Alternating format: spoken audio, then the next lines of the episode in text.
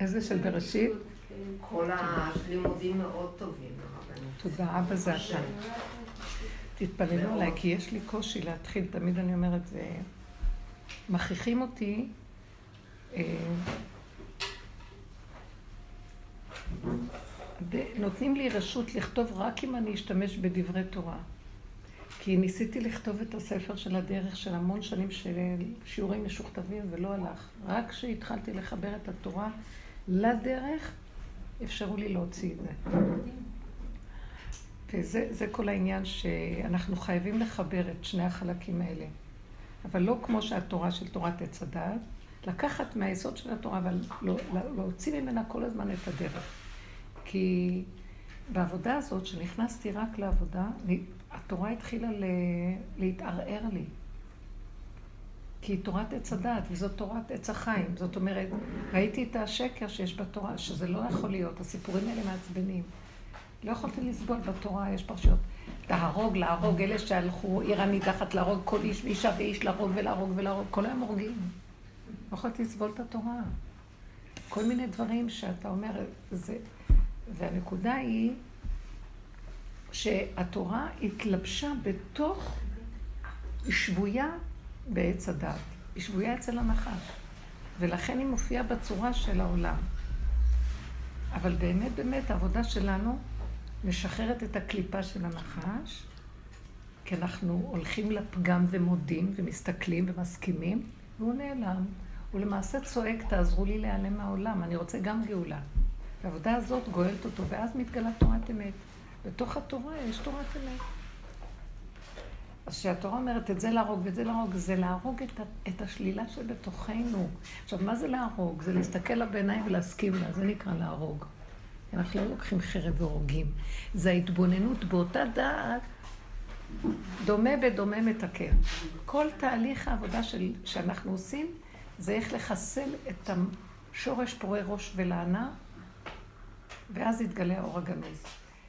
מה שאנחנו מדברים אורות, והולכים על רוחניות וברסלב ואורות, זה הכל שקר וכזב דמיוני. אנחנו פשוט מחפשים אורות בצדקות. כל עוד לא נכנסנו לעומק החושך, ומתנו מהחושך, והסכמנו ונכנסנו, תפסנו את הנקודה של אסתר, של יהודית, שהיא נכנסה עד העומק וחתכה את הראש, מול העיניים. זו הנקודה הכי קשה בעולם. אז לא יכול להתגלות האור הגנוז. הישועה תמיד באה מזה. אז עכשיו, התורה היא נשבתה בעץ הדת, תורת האור הגנוז. אז מה אומר לנו? אה, אלה שהולכים נגד זה, את זה הורגים, את זה מוצאים, זה תולים, את זה, לא יודעת. אני מסתכלת איזה אכזריות יש בתורה, היא הורגת, כל היום היא הורגת. באמת אני מבינה שבעבודה, זה לא להרוג בחוץ. כי דוד המלך נענש, הוא לא בנה את בית המקדש, על כי הוא הרג. הוא הרג המון, הרג המון עמלקים. הוא הרג המון, זה, הוא הרג. ההגשמה של ההריגה היא מסוכנת.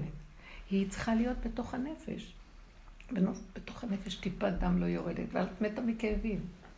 זה הריגה של דומה בדומה, כאילו. הכאילו מול הכאילו. וכל, לא נצא מהגלות הזאת ולא מהתורה הזאת שהיא נתפסה, לא נוכל לגאול אותה, אם לא נבין שאנחנו כאן בכאילו לא נורמלי, ואנחנו לא קולטים נכון את הדברים, אנחנו מגשימים אותם לא נכון.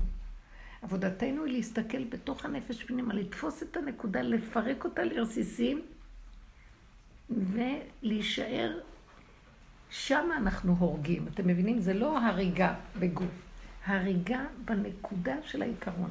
בואו נתפוס איזה דוגמה ונדבר על זה. ואז מתבטלת הקליפה. כי היא בעצם באה אליי ומגרה אותי שאני אהרוג אותה, כי היא נגאלת דרך זה. אבל זה ב, בקליפה, זה בכאילו, זה בווירטואלי, זה לא בפועל ממש. לכן היום לא יכולים לסבול, אה, אנשים אומרים, התורה יש בה משהו, לא רוצים אותה. גם, גם בתוך העולם שלנו היא מצחיקה התורה. התורה מרגיזה, היא לא מתאימה כבר. מה זאת אומרת להרוג אלה שעיר הנידחת, שהלכו והחליטו שיש להם רעיון, בגלל הרעיון הזה, והם מגשימים את הרעיון שלהם, תהרגו אותם כי הם לא תואמים לתורה. אין כזה דבר היום בעולם. הפוך על הפוך קורה. מתירים הכל. עושים צחוק מהכל. זה, אנחנו בלי לשים לב, העולם הוא בתהליך של פורים. כולם צוחקים מהכל. למרות שאנחנו, הבעיה היא שמגשימים את זה בחוץ. אבל באמת, באמת, אנחנו צריכים להרוג את הנקודה בפנים. אני חושבת שהעולם מתקדם בגלל שיש כאלה שעובדים ככה פנימה והם משחררים את העולם. גם לו יצויר שעכשיו יבנו את בית המקדש, גם הקורבנות יהיו רק לשעה, כי זה בלתי נסבל הקורבנות, גם כן. גם הקורבנות הם לא דבר שאפשר לסבול אותו בדור שלנו. ששוחטים ושוחטים ושוחטים ומעלים ומקריבים. זה נראה כמו עבודה זרה לאנשים. כי יש איזו נקודה שאפילו שזה יתחיל ויהיה לשעתו, אחר כך יתבטלו הקורבנות. זה מהלך שזה הכל יהפוך להיות בנפש. אני בנפש מקריבה קורבן. והקורבן בנפש זה תמיד משהו שאני הולכת נגדו בכוח, כי אני חייבת למסור את הנקודה מבפנים. זה הקרבת קורבן הכי גבוהה. אם היינו עובדים ככה בפנים בדורות הקודמים, לא היו צריכים קורבן חיצוני, גופני. בגלל שהעולמות היו מגושמים לפני מתן תורה, וגם אחרי, כל, גם אומות העולם הקריבו קורבנות. המהלך הוא בסוף שגם להקריב את הקורבן של הגוף לא יהיה נצרך. כי העלינו את הכל בנקודות בעבודות. ככל שאנחנו מעלים בפנים בנקודה, לא נצרך הכוח של הגשמה. כי ההגשמה הזאת זה גוף הנחש, הוא וירטואלי פה, הוא התלבש עלינו שק מגושם. אנחנו באמת, יש לנו גופים דקים פנימיים עדינים מאוד, מאוד עדינים. ואנחנו צריכים להפוך גוף לנפש. ולהשתמש בנפש הפנימית כך שהגוף בקושי אוכל, בקושי לא צריך כלום, כמו שהיא מדברת. האוכל לא צריך, מינימום קיומי. הממון הזה וכל הפעולות האלה וכל הרגשות האלה, הכל. ואנחנו עובדים להקטין אותם מבפנים, מושכים את הגוף פנימה. או מושכים את הבלבול של המוח פנימה. ושם עושים לו קאץ', תופסים אותו, כמו שאסתר עשתה בבית אחשוורוש. בתוך הנפש, עד שהגיע מול הנקודה, עד הסוף, אני, אתה מתאבד, אני אתאבד. כאשר עבדתי, עבדתי. נקודה חזקה בתוך הנפש. משם יצא אור גדול. זה הנקודה, היא בתוך הנפש העבודה. העבודה שלנו היא עבודה של נפש, היא לא עבודה של גוף. אין לענות, להתווכח, להתנצח, זה לתפוס את הכוח שרוצה לענות, שרוצה להתווכח, שרוצה להתנצח, ואיתו להתנצח. אותו לנצח. איך? בצורה של הסכמה, הכלה, צחוק. אנחנו הולכים על השני כי אנחנו מתנגדים, ודוחים את הקץ, מעריכים את הקץ, מה שנקרא. אז אנחנו צריכים להכניס אותו פנימה ולעבוד איתו פנימה עד שהוא לא קיים. וצריך בשביל זה עוצמה, עוז ותעצומות, כוח הגבורות. לאנשים יש את הכוח הזה. וסוג, כמה גברים יש להם את זה בנשמה. רוב האנשים לא יכולים. זו עבודה של עוז ותעצומות פנימיים. במילא יש לנו את מידת הדין. בואו נשתמש בה לתכלית הנכונה. פנימה בתוך עצמנו אליו, עד שלא יישאר כלום. אבל בחוזקה. אמרתי לתלמידות אחרי כל האלול הזה, הרגשתי שאני פשוט, הרגו אותי, מתה, מתה. עברנו תהליך מיתה, כולם עברו איתי, בטוח כל הבנות. כל אחד בדרגה שלה, תהליך מיתה, התרסקות. אה, בעשרת ימי תשובה התחלתי כאילו אה, להרגיש קצת בתחיית המתים. התחלה. אה, לא, להסביר את הריסוק אני לא יכולה, ואז אמרתי לו, קח אותי, אני לא רוצה להיות פה. כי זה כל כך הכלום של החיים, אין פה טיפה של חיות מכלום. גולם שרק מרים את הראש, אה, זה כמו האדם הראשון שרק עשו אותו עפר מן האדמה והוא מרים את הראש לפני שנפחו בו נשפט חיים. אז עוד הייתה לי איזו תודה שזכרה את הסיפוקים הריגושים ואת הדגה שאכלנו במצרים ולא יכולה לסבול את המצב הזה. ועם כל העבודה, בכל אופן, היה לנו גם אפילו מתיקות מעבודה. גם המתיקות של עץ הדת, בעבודה עבדנו עם עץ הדת. איזה מתיקות יש בה. תפסנו נקודה, בכל אופן.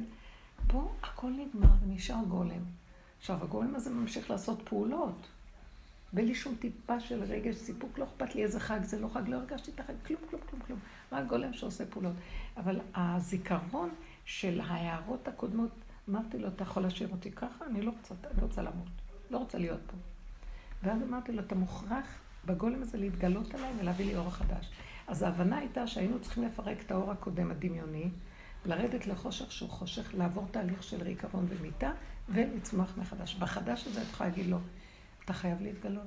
זה לא יכול להיות שתשאיר אותנו ככה. העבודה נהייתה מאוד פנימית בינך לבין עצמך והפנימית. עכשיו, זה חוזר סוף השוב. התהליכים הוא ללכת עד הסוף עם החושך. מי, רב אושר היה אומר, מי שלא עובר את החושך הזה לא יכול, לא יכול להתחבר לאלוקות. זה דמיון האלוקות. הריחוף והרוחניות והחיוביות זה דמיון האלוקות. זה וייתן כאלוקים של הנחש, זה לא אמת. אין להשיג אלוקות בלי לעבור את הריסוק הזה. אין, אין. מיטת האגו. עכשיו אני רוצה דוגמה. נחזור למעשיות, כן. זה יותר מחסידות, שהקדוש ברוך הוא שברא את העולם, אז זה היה חושך ממש ממש, ואז הוא העביר את אור הקו. זאת אומרת, אם לא היה את החושך הזה, לא יכל ליצור עולם. אז קודם כל זה חושך, שזה נראה לי ביטול, ואחר כך הוא, האור, אתה מתגלה אליך, כאילו, ביחידה שלך, כאילו, שאתה... חייבים לעבור את התהליך של הבריאה מחדש. Mm. כאילו, לא יכול, גילוי האור הגנוז תלוי בהחשכת האור המדומה של עץ הדת. וזה תהליך קשה, כי זה החיים שלנו. אני לא יודעת שום דבר אחר. השכל, כאילו את מוותרת על השכל, מוותרת על ההבנה, מוותרת על השגה, מוותרת על הסיפוק והריגוש, מוותרת על הכל. אז אי אפשר לעשות את זה בבת אחת, זה מעט מעט אגרשנו מפניך, זה שנים של עבודה. התכלית היא להגיע בסוף, זה תשישות בגוף, חושך, אין כוח. ואז רבו שהיה אומר, בני אדם יכולים להתייאש מהחושך ואז הם עוזבים. לא, זה לא בשבילי, אני מת. דרך אגב, דרך אחרת, דרך חזור אחור אין. אז הם נתקעים. לעומת זאת, הוא היה אומר, אם אנחנו נראה, ושימו דגש על הנקודה הזאת, בתוך כל החושך הזה, אני קמה, ואני יודעת להרים יד ולעשות פעולה. מי זה שעושה דרכי את הדבר הזה? הנה האלוקות. מי זה שנושם דרך האף שלי? בקטנה. הבני אדם בעץ הדוב אומרים, גם זה משהו. בקטנה את נושמת, תאחזי בזה ותראי שזה אני. משם אני מתגלה. קמעה קמעה האור מתגלה, מזה שאת מעריכה את הקטן. עכשיו, במקום החדש שאנחנו נמצאים אחרי המיטה הזאת וכל הריסוק, תתרכזו בנקודות הקטנות, המעשיות הפשוטות, ותעריכו. זה דבר גדול. המוח של עץ הדת, וכל זה אינו שווה לי כמו המן. מה, גם זה משהו? אמרתי לו, אני בעולם, אה, ואם אתה לא מעיר לי, אז בשביל מה אני פה? אז הוא אומר לי, את יודעת, אני מבין אותך, אבל את יודעת, נכון שאת מושיטה יד, ותראי את כל האורחים שבאים, איך את מרוסקת, שאת המבשלת ומגישה ומסדרת? ומי זה דרכך עושה את כל זה? זה חוץ המעשה? זה נטו אני. עכשיו, את מתחילה לראות שאת מגלה את השם בדברים הקטנים והפשוטים, המעשיים, וזה מביא לי, פתאום זה מביא לי שמחה. מה, תעזבי את הגדול המטומטם הזה שרק מחפש אורות, ותהיי בקטנה, פעולה קטנה, שתית, טעים לך, נעים לך, את לא כאובה, את לא עצובה, זה דבר גדול. תתחילי משם, תראי איך שהוא יתחיל להתעצם. זאת אומרת, מלמטה את מתחילה לעורר את האור החדש. האור הגנוז בא מלמטה, והוא תמיד צריך לבוא מקטן. מה מפריע לו בחיים שלנו הרגילים לבוא? הגדלות של עץ הדת, כל זה אינו שווה לי, גם זה משהו, עד שלא יהיה לי מיליון דולר, עד שלא יהיה לי דירה גדולה, עד של... ואנשים, אני ראיתי, הוא ריסק אותי, ופתאום אמרתי, כמה הזמנתי אנשים? המקררים מלאים קניות, ומי יכול להתמודד עם כל זה? אין, אין, אין, אין לי כוח. וסגרתי את המוח, כי לא יכולתי, אמרתי, איזה קטנה אני, ואיך הלכתי בכזה גדול? ולא יכולתי להכיל את המחשבה, את הקונטרסט של המחשבה, אז הייתי נעלה, אמרתי, תסגרי את המוח ותושיטי רק יד קטנה, כמו בפסח, לפני העבודות של פסח. וטק, טק, טק, טק, טק, שולחן ערוך, מלא אנשים, שלוש מנות, מנקה מסדרת, נכנסים לארמון. לא יכול להיות שזה אני, זה לא יכול להיות. במחשבה שאני, אז אני מפחדת להישאר שם הרבה זמן, אז אני ישר מודה, זה בורא עולם. טוב, שלום, הלאה, הלאה. אין כוח גם להכיל את ההתפעלות, כי זה קטן, הכל נהיה קטן. זהו, שם הוא נמצא. זה עכשיו הטרנד החדש, הבאתי לכם את הטרנד החדש. זה הצמצום של הקו. הוא יורד באור חדש, קודם כל בצמצום של הקו, הוא מגיע בנקודה הנמוכה ומתחיל לעלות. העלייה היא קטנה. הקו זה לא חשוב אם הוא למעלה למטה. הצמצום הזה הוא חשוב מאוד, שנהיה איתו. בריאות הנפש הכי גדולה. עכשיו, אנשים לא יכולים להכיל את הגדלות של עץ הדת ומתאבדים. הם פתאום רואים, יא, קנו בתים גדולים ונתקעים והם לא יכולים לשלם, אה, יש להם מלא ילדים, הולידו המון ילדים, לא יכולים להכיל אותם, אין להם סבלנות לטפל בהם ולחנך אותם, הם לא יודעים מה לעשות. אה, חתונות גדולות שאי אפשר להכיל אותם וצריך המון הוצאות ולא יכולים. אנשים משתגעים, ולא יכולים גם לוותר. יש לי אחיינית עכשיו שהיא מחתנת, שהיא מורה בבית יעקב, ובעלה הוא רם באיזה מקום זה, והמשפחה עם המון ילדים, בלי עין הרע, ברוכת ילדים, ועברו המון המון דברים קשים, היה להם ילד חולה, כל מיני. והיא עכשיו צריכה לחתן, ו- וכולם בנות כמעט, כל המשפחה אמרו, עכשיו בעולם החרדי בנות זה התאבדות. כל פעם שהיה נולד לו, והייתי אומרת, מזל טוב, מה מזל טוב? נולד לי עוד 200 אלף דולר עכשיו. לדאוג ל-200 אלף דולר, נולד לי עוד מה? אמרתי לו, לא כל כך הרבה, אתה נותן הרבה. טוב, 125 אלף דולר לכל אחד. הוא היה בדיכאון, בעצם סמוי. למה כבר לא מורידים את הקטע שצריכים לקנות להם דירה, לקנות להם כל שכל אחד יסתדר, זה לא למה היחיד שצריך... הגדלות לא נותנת, הוא קבור בגדלות. ועכשיו, למה סיפרתי? היא פונה אליי. קודם כל, אה, זה לקח זמן עד שהיא מצאה שידוך, כי לא היה להם לתת את מה שרוצים. והייתי אומרת תקחי מישיבות אחרות. נכון. מה פתאום? יש בחורים נהדרים בישיבות שלא דורשים כל כך הרבה. מה פתאום?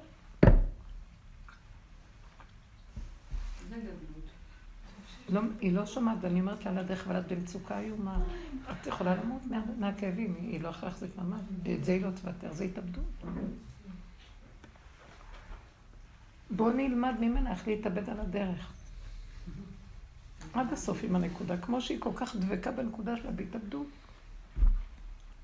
בסוף סידרו איזה שידוך, אבל הבני אדם מתרסקים. ואמרתי, הגדל... פשוט אנשים יקומו ויגידו, זה גדול עלינו, ולא יוכלו להחזיק מעמד בגדלות. למה ההורים חייבים לילדים את כל זה? מי אמר? בדורות הקודמים זה לא היה ככה. הילדים עבדו בשביל ההורים, תמכו בהורים. הגדלות העמלקית. התרבות המערבית היא עמלק, והיא מובילה. בגלל זה לאסלאם יש התנגדות, אבל גם להם יש עמלק. אני מזכיר שהייתי באיזה ארוחה, והבעלת הבית הביאה עוגה, והיא שאלה איך העוגה. והיה שם מישהו שקצת עובד לעבודת השם. אז הוא שאל אותה, ולמה אתה שואלת איך האבטיח? למה מה? למה אתה שואלת איך? יפה.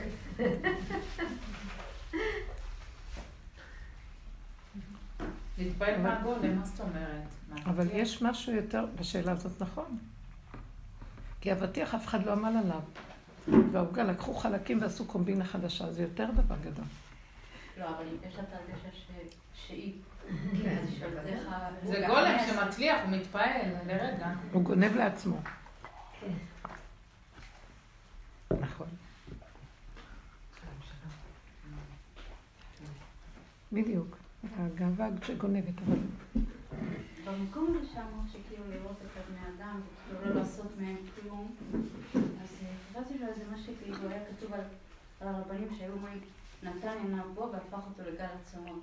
כאילו אני מרגישה שכאילו אני מפחדת מבן אדם, או אוהבת אותו, הפוך שני הרגשות האלה, ופשוט להפוך את האדם הזה לגל של עצמות. כאילו זה זה לא אדם שכאילו אתה עושה ממנו ישות, זה עצמות מחוברות. כל אחד יחפש את התרגיל שיעזור לו.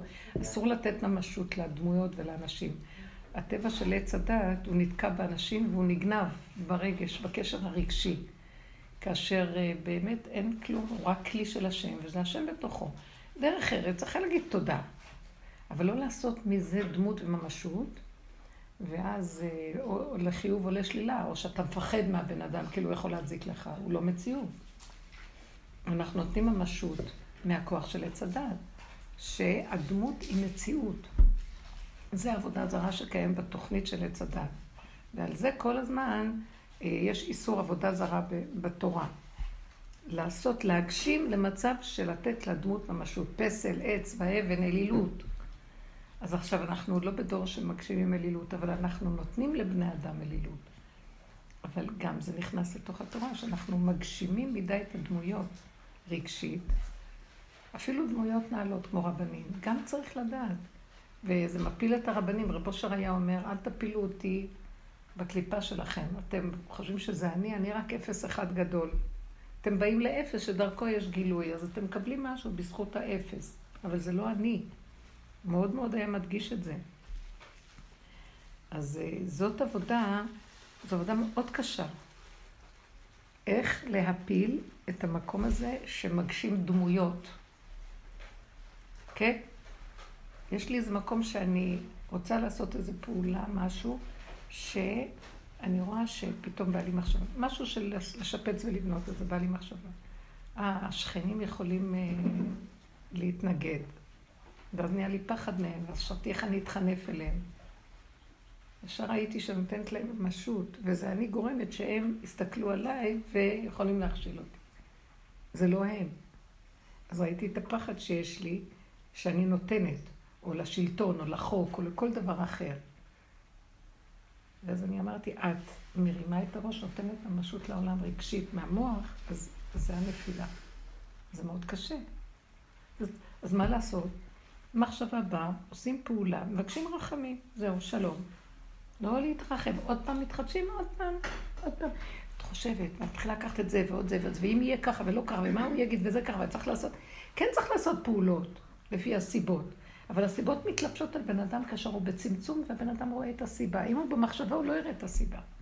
הסיבה מתעלמת לו, כי המחשבות מאפילות על הסיבה. הסיבה זה גולם שרואה, אה, נפתח פתח, כנס בפתח. אם מישהו דופק, תפתח, יש כאן איזה ישועה. שאלת איזה שאלה קודם, אתה עובר, מישהו ענה לך תשובה, תשים לב. הסיבה יושבת על בן אדם שהוא ריק. אבל עץ הדת לא נותן לנו לראות סיבות, כי הוא כמו איזה מסך ערפל על העיניים. אז כל ההתרסקות שאנחנו עוברים היא להחליש את כוח הקליפה הזאת. ואז יותר בפשטות אנחנו רואים סיבות. מישהו רוצה לתת לי דוגמה לסיבה. סיבות. צריכים לחשוב. לא צריך לחשוב, זו דוגמה מאוד פשוטה. אה, אני חשבתי לעשות איזה משהו, והתחלתי להיכנס זה, זה, זה, זה, והסתבך לי. אמרתי, תעזבי את זה בצד, כי זה הסתבך ואני לא יכולה להיכנס בזה. כשישבתי בשקט בגון, זה אחרי שבוע, בא מישהו שבכלל לא קשור לכלום, ומתקשר אליי ואומר לי, תגידי, יש איזה בן אדם שיושב במקום זה וזה, והוא אה, יודע בנושא הזה והזה, והוא אחראי על זה ועל זה. משהו שהוא פשוט הרים טלפון ואמר לי, ואז אמרתי, תתקשרי אליו. ואז אמרתי, טוב. חשבתי, אמרתי, אני לא רוצה להסתבך עוד פעם, נבהלתי מהמוח שלי, ואז אמרתי, לא. התקשרו, תרימי טלפון קטן. אם הולך טוב, אם לא, לא. הרמתי טלפון, ענה לי אותו אדם, קבע איתי פגישה, נגע. הלכתי לפגישה, הוא כל כך העיר לי ונתן לי, הוא היה סיבה בעולם הזה, אבל מדויק וקטן וזה, וזהו. ועכשיו אמרתי, אל תתרחבי. הנתונים שהוא נתן לי יכולים, נקודה. עכשיו אני מתפלאת להשם, תעזור לי עם הנתונים האלה, אבל הוא הבהיר לי משהו וזה היה טוב. אז יש מקום לזה, אבל זה לא ממני, זה היה פשוט. גם קיבל אותי כל כך יפה, ועשה לי כוס קפה, וראיתי שהשם בירך את, הברך, את הפגישה הזאת. וזהו, עכשיו אני לא אגיד, או, יא, איזה פגישה הייתה, כלום, זה היה רגע, מחר הוא יכול גם לתת לי פליק ולזרוק אותי מהמשרד שלו. זה הכל רגע, זה קטן, להיצמד, אז זו הייתה סיבה. סיבה, דברים הפוכים, סיבה שלא. באתי לעשות משהו, ואני רצה בשמחה על התוכנית והולכת, פתאום אני רואה איזה משהו שמנגד, משהו שמנגד, משהו, אני לא שמה לב כי בתהליך של הפעולה אני נגנבתי, ואז נעצרתי ואמרתי כבר שלוש פעמים שום דבר כאן לא הולך, ונשבר את זה, וזה הלך. קוראים לך לעצור, לעצור, תעצרי. עכשיו, למה, איך, אין לי כוח לשאול למה. הקטנות שאחרי ההתרסקות היא עוזרת לנו להיות נכנעים לסיבה. ככה, כי ככה, לא יודעת. לא, בוא נבין, לא רוצה להבין. מפחדת כבר להשתמש במוח שמבין. כי הוא מרחיב אותי ומרומם אותי להבנה. ואילו הסיבה היא בבשר מבשרי בקטן, במעשיות הפשוטה. יש שם שפיות, יש שם כוח אלוקי שמתחיל לעלות האור הגנוז קטן, ומשם הוא יתפשט. הקטן זה הרבה. נקודה קטנה זה הננו-טכנולוגיה, זה נקודה אטומית קטנה שיש בה עוצמה מדהימה. והיא רק לרגע וזמן קצר. אל תזלזלו. הרגע הקטן הזה הוא נרשם בנצח. יש לך בבנק נקודה קטנה כזאת, זה המון. בעולם של אמת זה המון. אנחנו הולכים הפוך, הרבה וגם זה לא מספיק. ומסתבכים עם הרבה ולא יכולים להכיל את הרבה, כי אנחנו בסך הכל נחלשים הכוחות, כי השם מחליש תודעת עץ הדת, ואין לנו כוחות, זה רק הדמיון שיש לנו כוחות גדול. באמת אין לאדם כוח, העצבים שלו. ואז הוא מחליש אותנו לקטנה ולהישאר עם הגבול. כל אחד והטבע שלו, צריך להסתכל בטבע של כל אחד והטבע שלו. למשל, לי בטבע יש גדלות. מאזניים שלי, ויש לי גדלות, ואני יכולה להכיל הפכים, יש לי גדלות. אבל זה לא יהיה אני, זה יהיה הוא שיתלבש בגדלות. איך אני יודעת שזה אני או הוא? יש לי מתח ולחץ כשזה אני. כי זה אני צריכה להרים. שאמרתי לו, זה גדול עליי, אני לא יכולה. איך אני יכולה בכלל? אז עכשיו אני רואה.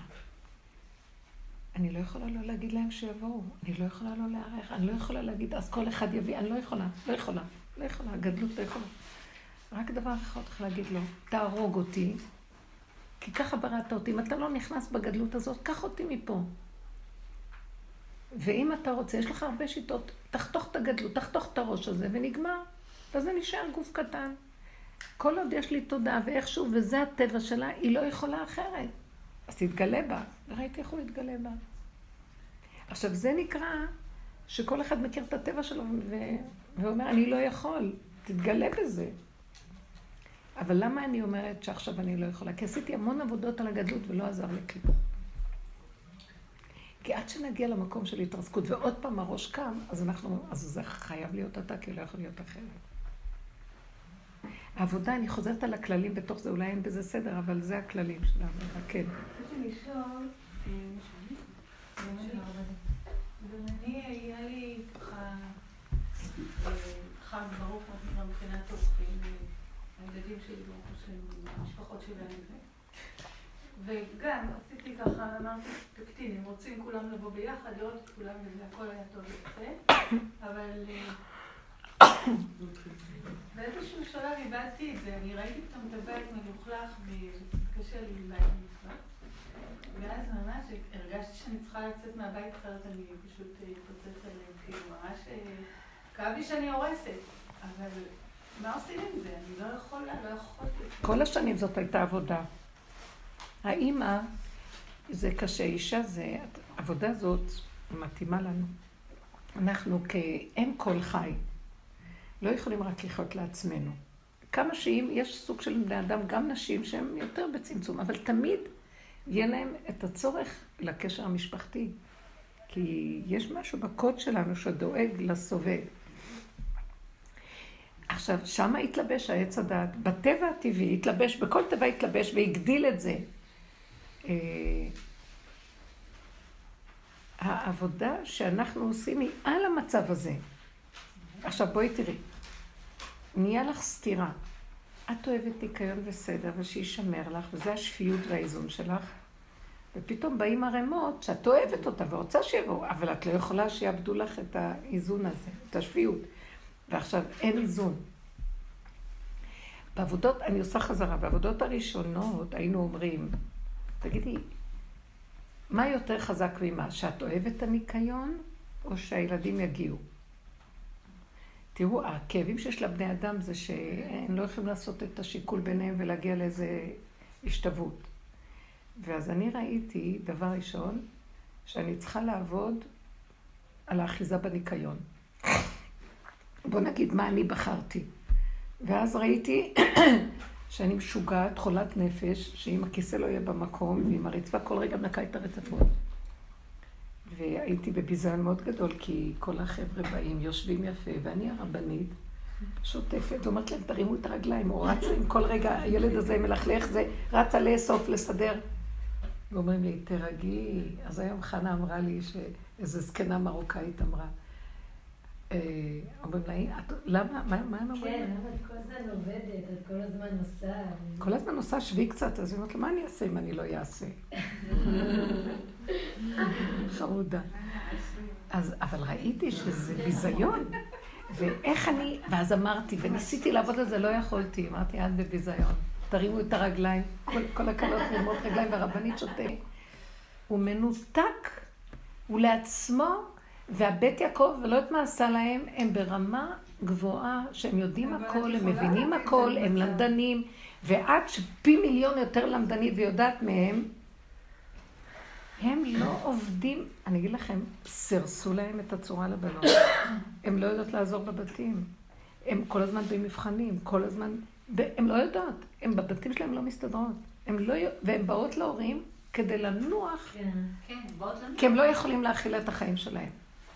ואז אני, אני אוהבת אותם. אני אוהבת את זה שאני לא אשאר לבד זקנה שהולכת למות לבד כשאף אחד לא יאהב אותה. יש לי חרדה. אתם לא יודעים כמה עבודות אני מגלה. בכל דבר יש עבודה על עבודה על עבודה על עבודה. ואז אני מגלה שהחרדה שלי שלא יבואו אליי ולא יאהבו אותי, הבנתי שהיא היא יותר גדולה מהחרדה על הניקיון. כי מה גיליתי בניקיון? שאני כל כך תוהו ובוהו, והשליטה בסדר נותן לי רגיעות. אה, מסודר, אז התוהו ובוהו הפנימי נרגע. נכון. ואז הבנתי, אף פעם הוא לא יירגע, כי אף פעם זה לא נגמר. אז בואו נשלים שאני תוהו ובוהו מתמיד בפנים, והסדר לא יעזור לי. עבדתי על זה. דוג, דוגמאות, בואו נחזור לפירוק של הניקיון. ואז אמרתי, שיהיה מלוכלך, שיהיה זורקים, הרסו לי את הבית הילדים, בלי עין הרע הם כל שנה יולדים, חייבים ללדת כל שנה. אין להם יכולות, אין כלום. ימותו? איך הם ימותו אם הם לא ילדו? שילדו וילדו פעמיים לא, בשנה. הגדלות לא נותנת, כי איזה. הוד והדר ופאר יש ברגע שיודעים שבהיריון, ואיזה חשיבות, ואז האישה עוד זורקת על הבעל עוד עבודות, כי היא גם עובדת, גם בהיריון. ואז היא נהיית במרכז, ואז היא צריכה ללדת כדי להיות במרכז, ובאמת אין אישה מתקנאה אלא בערך חברתה, ברגע שזאת רואה שזאת הולדת, גם זאת רוצה וגם... אז כל הזמן יש תחרות, אבל עכשיו סוף סוף מולידים אותם. אז היא לא יכולה, אין כוח לטפל, אז זה קם בלילה וקמים בלילה. כי התוויה... עכשיו זה כבר כל כך קשה, בטח אין להם כוח. משאירים את זה כמו שזה, לא ישנים, ילדים הולכים לישון. אחרי ההורים, הולכים, כן? ממש נורא, תדעו אין לכם. להם רגע שקט להורים. אמרתי, אני תמיד אין אומרת, תגידי לי, את לא. מרחמת על?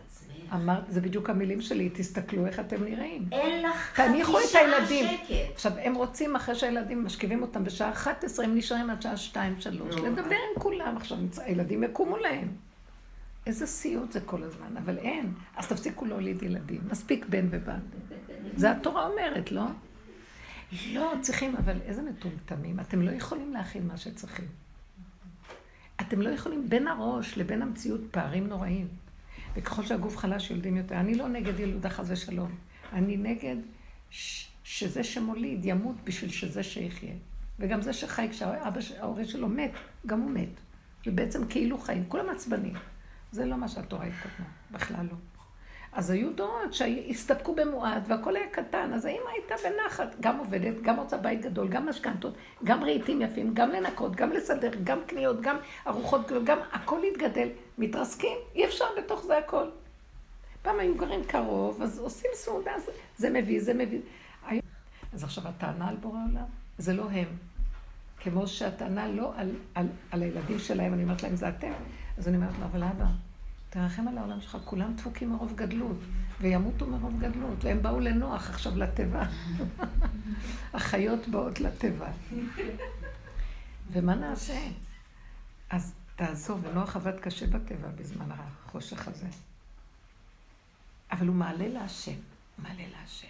זה להגיד לו, עד שאת נשארת שקט ודרכך הפעולות נעשות. אני לא יודעת מי החזיק את החג הזה, ונולדה לי, נולד לי נכד, בן. הכלה הזאת שכל כל רגע, מראש השנה אמרת, אני הולכת ללדת, אז אני באה אלייך, בשמחה. אה, כי הגדלות בשמחה, אני אוהבת, בסדר. לא חשוב שלא זזים ורק אח ואוך ואיך, וזה ככה נמשך עד אחרי סוכות. בסוף אמרתי לה, תלדי כבר! אם את לא תתעקשי ללדת, אז לא תלדי. אז היא אמרה, עשתה הליכה וצעקה. הם מתעוררים מאוחר, הם לא מבינים. בקיצור, ילדה ב... מה זה גדול, בלי עין הרע משהו, בלי עין הרע משהו מיוחד. רבן. כתבתי לה, הרבן שליטה, לכבוד הרחמים. הרבן שליטה. רבן של ישראל, הגאון הקדוש. נראה, אז אמרתי, טוב, עכשיו, אין לה כוח, אין כלום. ההורים גרים רחוק, מחוץ, בדרום, מחוץ לעיר. אה, הם עברו לגור בירושלים. ואז יצא לי איזה רגע שאמרתי, אז נעשה ברית בבית. מחר יש לי ברית בבית ביום, חמיש, ביום שישי. אחרי זה אני אומרת, מה את עושה? משוגעת? ממש. ברית בבית, יש לי חולי שאני לא יכולה לו, אני לא יכולה לו, גמרנו, אמרתי לו, אתה אמרת, אתה. תעשה. את התנדבת, והשם יעשה. חייב כי הוא מתנדב, כמה שלא הקטנתי אותו, לא עוזר. אז תגידי, להזמין אותם, לא עוזר, אני מזהה את הטבע שלי. אז עכשיו למדתי שאני קיון, ואחר כך ראיתי, אני משולבת עם התורה. זה מצווה הכי גדולה, למה שאני לא אשתמש בה? המצוות שלו, תורת השם תמימה. אני רק אגיד, ואתה תיכנס דרכי, בבקשה תעזור. ואז אמרתי, אל תעשי רגש מכלום, טק טק טק, גולם שפועל, ובטח יבואו לעזור איזה שתי חברות, גולם. שפועל. מה? תזמין- קטרינג. אין לי את הכסף לקייטרינג.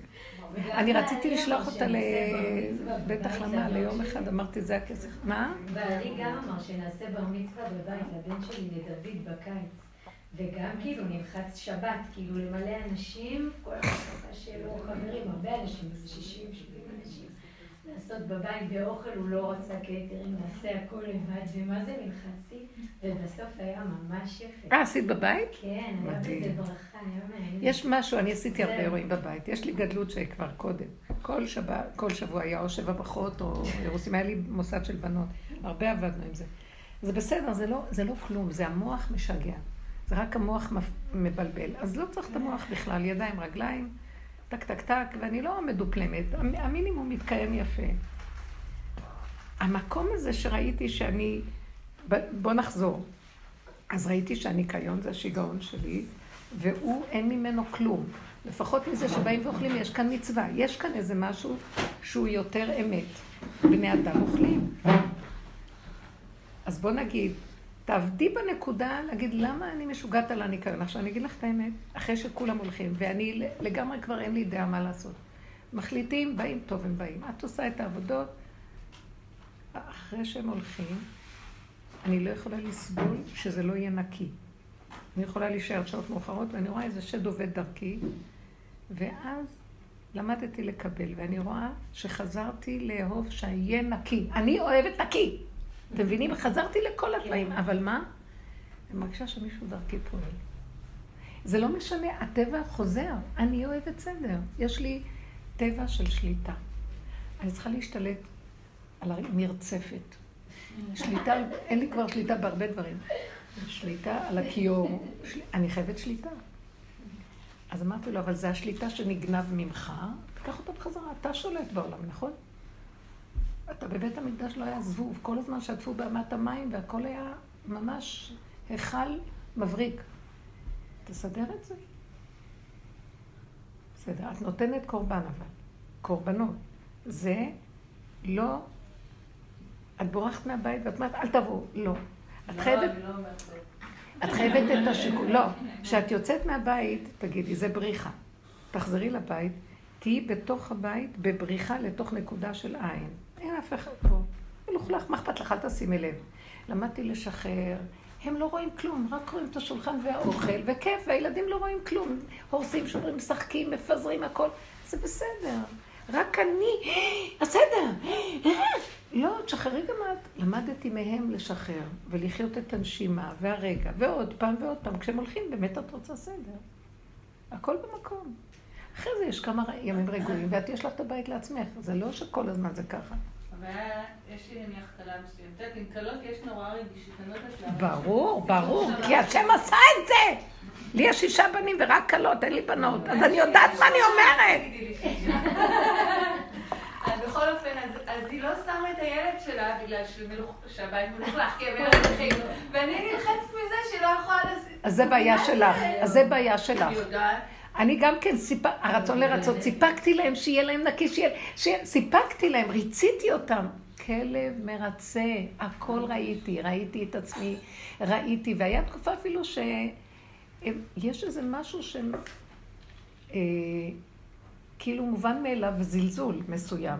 איפה החשיבות והכבוד? מת החשיבות, מת הכבוד, אין כלום. הגעתי עד למקום הזה, כלום. בכל העולם עוד איך מישהו עוד יגיד לי, איזה מישהו יגיד לי עוד הרבנית. אני את זה בכיתי להשם, ואמרתי לו, אני, אתה מביא אותי מול האנשים לביזיון הכי גדול שיש בעולם. אבל אז הוא אמר לי, אז רק תעלי אליי. תעלי אליי, אחר כך ראיתי שהם כן מכבדים אותי. הוא נתן לי מין חוזק כזה, ואחרי כמה זמן אני רואה שאני לא כזאת פראיירת כמו שנראה לכם. מאחורי זה עומדת עבודה גדולה, בלי להגיד להם. הם קולטים משהו. הם קולטים משהו כי אני רואה שהוא יודע גם להוציא מהפה שלי את הלא, בצורה בלי משוא פנים. זה לא כל הזמן על לרצות. ההתבוננות גורמת שהוא ייכנס, ובסוף הוא מאזן ומסדר לך. וזה לא כמו שזה נראה. אבל תתבונני בפגם. והיה תקופות שראיתי, אני פגומה. אני אשתגע לניקיון בשביל הרצון לא לאבד שליטה על מה? על הדמיונות שלי. אה, אני ארצה אותם, כי מה הדמיון שלי? שהם יאהבו אותי ויגידו איזה שוויגר מדהימה. איך הוא לעזאזל? אף אחד לא אכפת להם כלום, לרגע לוקחים והולכים, וזה לא רק הם, אני לא אומרת לכו להם. לך לעזאזל, המוח הדמיוני הזה, שמפתה אותי, שיאהבו אותי אם אני ארצה אותם. אף פעם לא, הבני אדם לוקחים והולכים.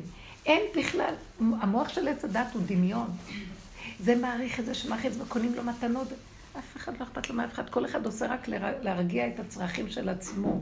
שהוא קנה מתנה, ואז הוא דאג לשני. כולם כבר עייפים ואומרים, אוף, טוב שהתפטרתי מהדבר הזה.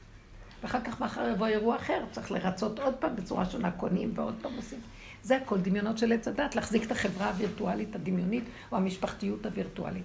עכשיו, כן יש משפחתיות, וכן יש רגע של אמת, אבל הוא רק רגע, ובקטן, ושהכלל הוא שיהיה לך טוב ונעים. אז ככל שאת מוסרת לו את הפגם ואת המצוקה שיש לך, מתחיל להיכנס משהו שמאזן. תמסרו. אבל זה לא השני אשם ואל תתנפלו. וזה לא תריבו, אל תריבו עם עצמכם להביא את זה להשם. בסוף את נשארת אותו דבר. נשארתי אחת שאוהבת ניקיון, ונשארתי אחת שצריכה את הגדלות. אבל מה? אני מעלה אליו, כי בתוך זה נכנס כאבים. הכאבים זה כנראה גנבתי לעצמי שזה אני, ואני אומרת לו, הכאבים מראים לי שלא המלכתי אותך מספיק. מבינה? את בורחת. הבריחה הזאת לא המלכת אותו, תשארי בבלגן ותמליכי אותו. תנקי לקלתך ותגידי שבחה עבד. לא, אי אפשר. חכי, אני מדברת אליה. עבד נרצה לשני. אני עבד, רק אתה יכול לגאול אותו. כמו שבמצרים הם, הם, הם קלטו שהם עבדים וצעקו להשם, הם לא יכלו להתיר את עצמם מבית האסורים. אין האסיר מתיר עצמו, רק השם מתיר. אבל את צריכה לא, להגיד, את צריכה להכיר.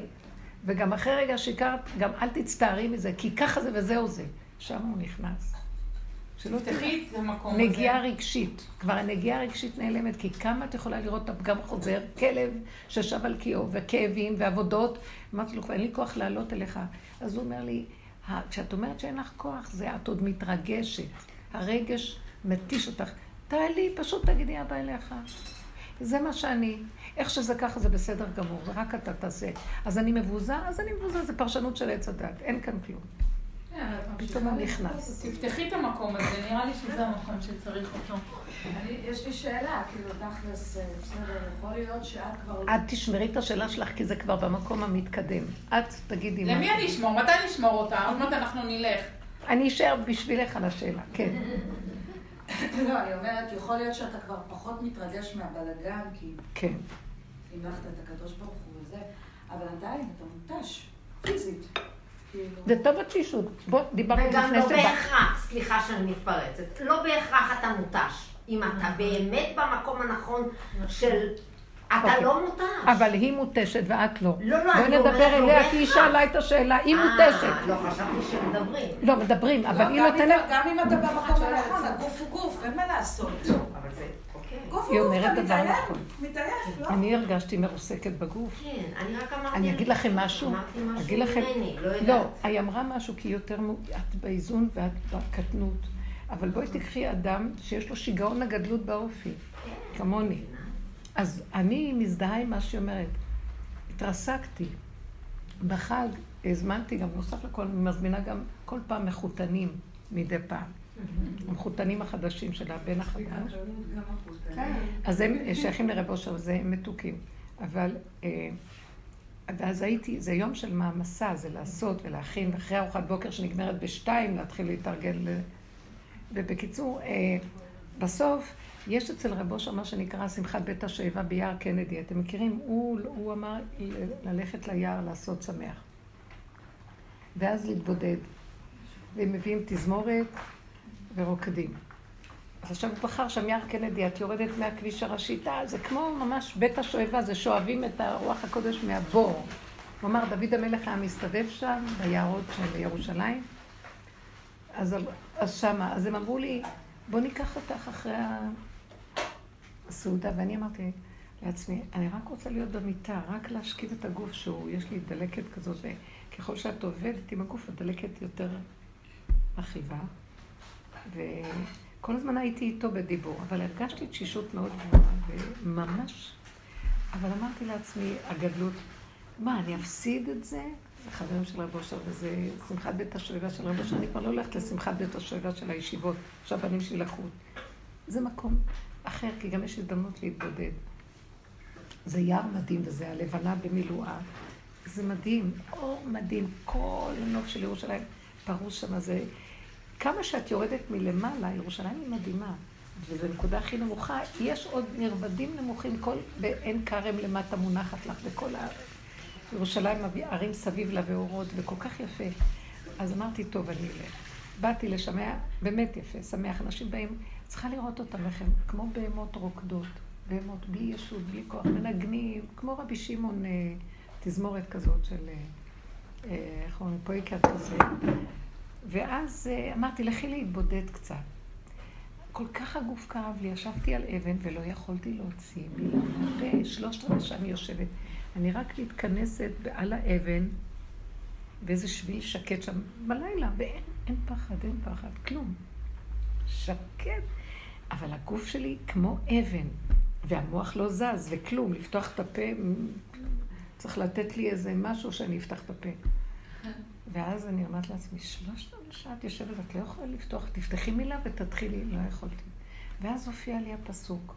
התחלתי, אמרתי להשם, מה זה? מה מצבי? גולם מטומטם. ואז טק, טק, טק, טק, טק, הבחנתי, פסוק צור ילת חתשי ותשכח כל מחוללך. התשת אותי. אז את שכחת אותי. את לא יכולה להשיג אותי אם את בתשישות גדולה. כאילו הוא אומר לי, מי שעובד את השם באמת אסור לו להיות עבד למשהו. אם הוא עבד, הוא לא יכול, הוא בתשישות. אז הבנתי שאיבדתי לרגע את האיזון של העשייה, ועבדתי מעבר למותר, ואז פתאום התרגזתי עליו. הוא הרגיז אותי. מה אתה רוצה ממני? פתאום התחלתי לצעוק. הוא הרגיז אותי, רק זה מה שעורר לי את היכולת להתבודד. אמרתי לך שהגדלות שלי, לא, לא יכולה להכיל אותה. אמרתי לך, תהרוג אותי ואני לא רוצה להיות פה. אני רואה שאני לא מתה ואתה מכריח אותי לחיות פה. אמרתי לך שמזמן אני לא רוצה. אז אתה חייב להתגלות עליי. איך אתה רוצה להתגלות עליי? או שאתה פשוט, שאני לא ארגיש את הפעולות, או שתשלח לי פיליפינית, לפחות שתי פיליפיניות שיעזרו לי. מה שאני לא עושה, אני לא מצליחה לקבל עזרה. זאת אומרת, כל אישה בחגים האלה, מי יבוא לעזור לך? כולם יש להם משפחות. אה, גם אני עושה שיקול, מה, להזמין אותה לעשות את השטיפה, תעשי לבד כבר, בכלל על הכסף, נניח. כל מיני שיקולים כאלה. אה, ואז אמרתי לו, אני תקועה פה עד מוות, ואתה עוד בא אליי בטענה, מה אתה בא להגיד לי? תפסתי לו את הזקן. אמרתי לו, כבר, אתה לא מבין, אתה נותן לנו הבחנות מדהימות, אבל אנחנו תקועים כבר, נמאס לי להבין, נמאס לי לשמוע מה שאתה אומר, ואז ישר רציתי להגיד, אה, התשתי אותו. ואיך לעזאזל גם אתה, אמרתי לו. נמאס לי כבר מכל העולם, אל תבוא לבלבל לי את המוח.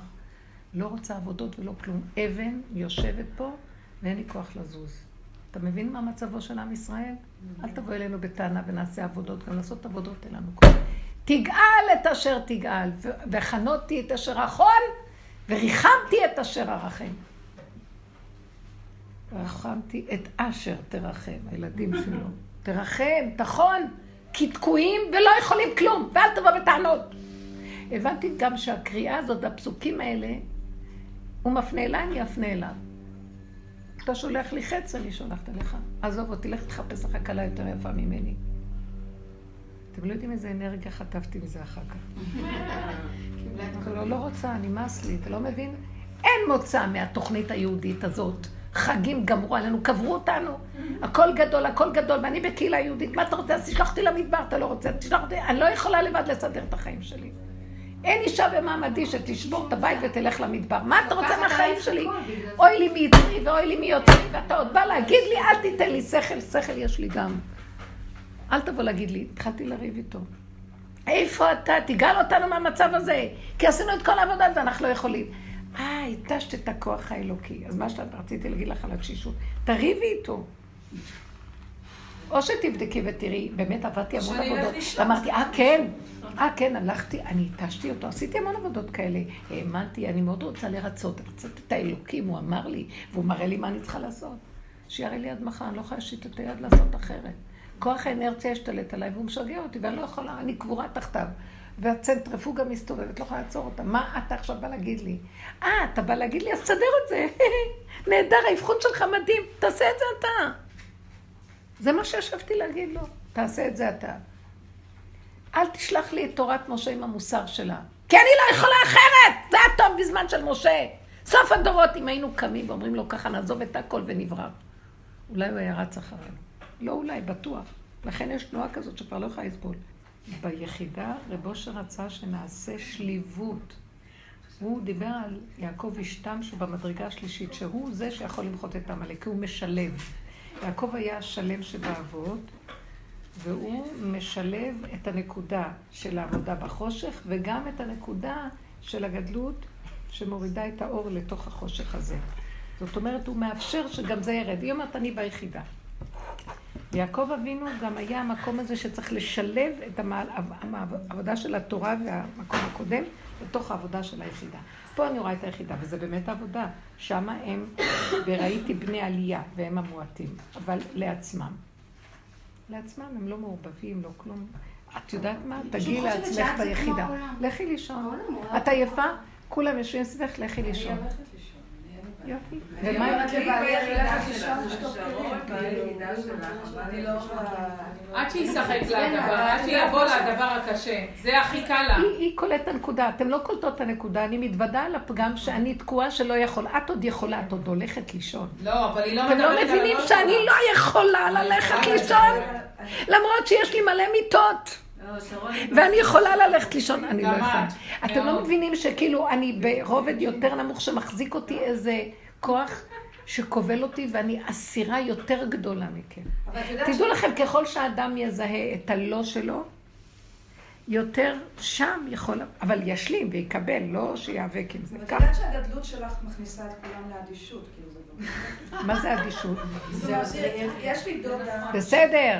לא, כי כולם כבר רואים את הטירוף הזה של הגדלות, אני פשוט רואה את זה ב...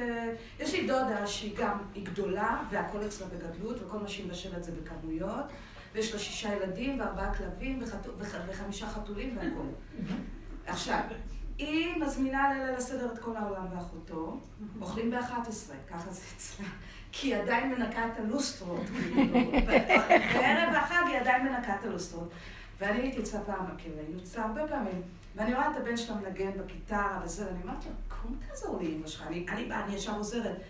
מה את האדישות הזו? אז הוא אומר לי, ממשיך לנגן, הוא אומר לי, את לא מבינה, גם אם אני אעזור זה יישאר ב-11. זה לא משנה מה אני אעשה. לא חשוב, אז תעזור.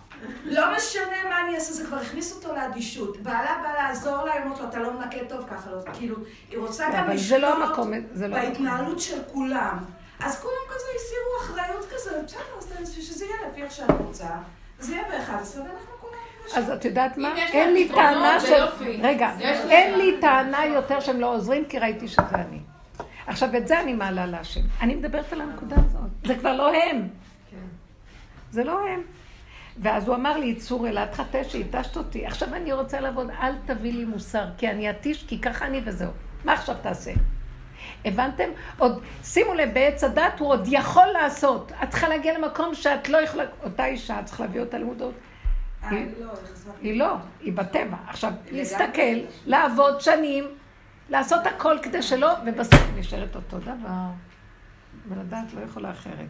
המקום שלה לא יכול, צריך להיות מקום של כזאת השלמה, כזאת הכנעה, זה מביא אותך להכנעה הכי גדולה. זה למות. זה למות. ואז תעשה מה שאתה רוצה. עכשיו, אתה חייב להיכנס בתוך אותו כוח, אותו כוח יישאר, אבל זה אתה ולא אני. חייב עד הסוף ללכת את זה. רב אושר היה חולה שיגעון הגדלות. אין אדם יותר גדול ממנו. אתם יודעים כמה חסד הוא עושה בנו? מפעלי חסד גדולים. הוא, יש לו איזה שש, שבע עמותות שפועלים תחתיו, שהוא הקים. חסד ונתינה לכל העולם, ואשתו, כמו שאומר. והוא, והוא כל הזמן צמצם את עצמו צמצום אחר צמצום. ואז אחד אמרו לו, אה, אתה הקמת את כל זה? הוא אמר, אם אני הקמתי, שישרף הכל, ורק בורא עולם. אתם מבינים מה אני רוצה להגיד? בואו נכריח אותו שכל העולם יהיה שלו, העולם בסדר, שיהיה שלו. לא, נגיד לו, למה אל תעשו ככה? אז אנשים יעשו עבודות, אבל זה אחיזת עיניים עבודות, בסוף זה חוזר הכל. עכשיו בוא תתגלה אתה. יש משהו שקורה שכן מתמעט משהו, אבל זה מאוד עדין. העבודה הזאת, תתבוננו בפגם ותסכימו לו. בואו ניגע בנקודה הזאת, כי הגענו לשורש הזה עכשיו. את אומרת, יש לי פתרון, אני הולך לישון. כן, הסכמתי שאני עייפה. יפה. הסכמתי שאני לא יכולה להיות עייפה. מה ההבדל? אין הבדל. אין הבדל. זה פגם וזה פגם.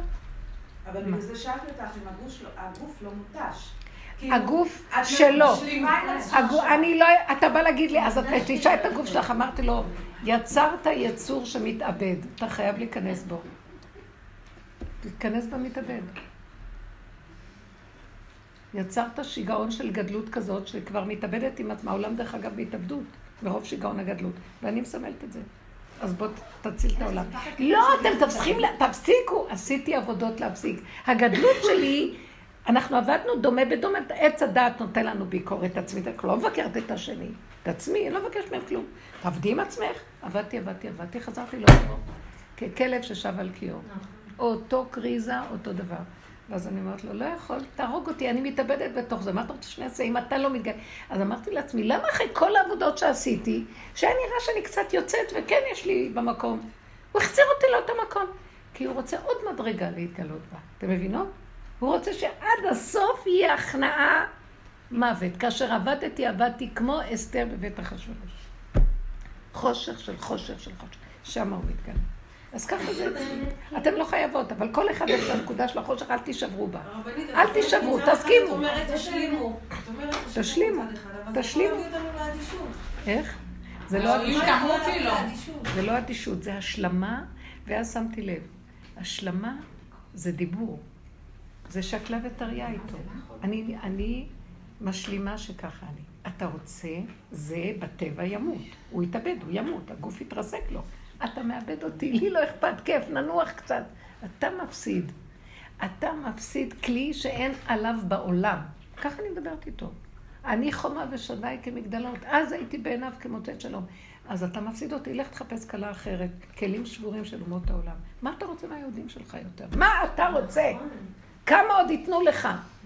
אולי כבר תמשוך את הזקן שלך למטה. אני המשכתי לך, לא השארתי לך שערות שם כבר. תרד כבר, תתגלה. זה הגילוי שלו. שאת מכריחה אותו בכל תוקף. אני עד הסוף. אז בסדר, אני לא, כל אחד והדוגמאות שלו, תלכו את הנקודה, היא אמרה עד הסוף, אני הולכת לישון, מה אכפת לי? הוא יתגלה, ויסתדר, תנוח ויסתדר. ולא כאב לה, מה כאב לה? לא כאב. כאב לה משהו? את רוצה לומר, צריך להתעקש עם הכאב. הכאב... לא. אז מה? עשיתי עבודה בלי כאב, ככה, בתענוג, בשינה. יופי. היא, בוא נגיד, היא עברה הרבה כאבים ואין לה כבר כוח לכאוב. היא אמרה, אני הולכת לישון. לא, זה שלב גם שלא לא כואב זמן. יש תקופות כאלה שכזה רגוע. נכון. לא יש תקופות. אנחנו עכשיו מדברים על המצב שכואב. אני ישבתי כמו אבן על האבן הזאת. אבן. ואמרתי, אבן, לא יכולה להוציא מילה. מה? אני כבר שעה כאן ולא יכולה להזיז מילה. התבודדות זה התעוררות הנפש ודיבור. מה מציק לך? לא מציק לך כלום. אין לי כוח אפילו להעלות מה מציק לי.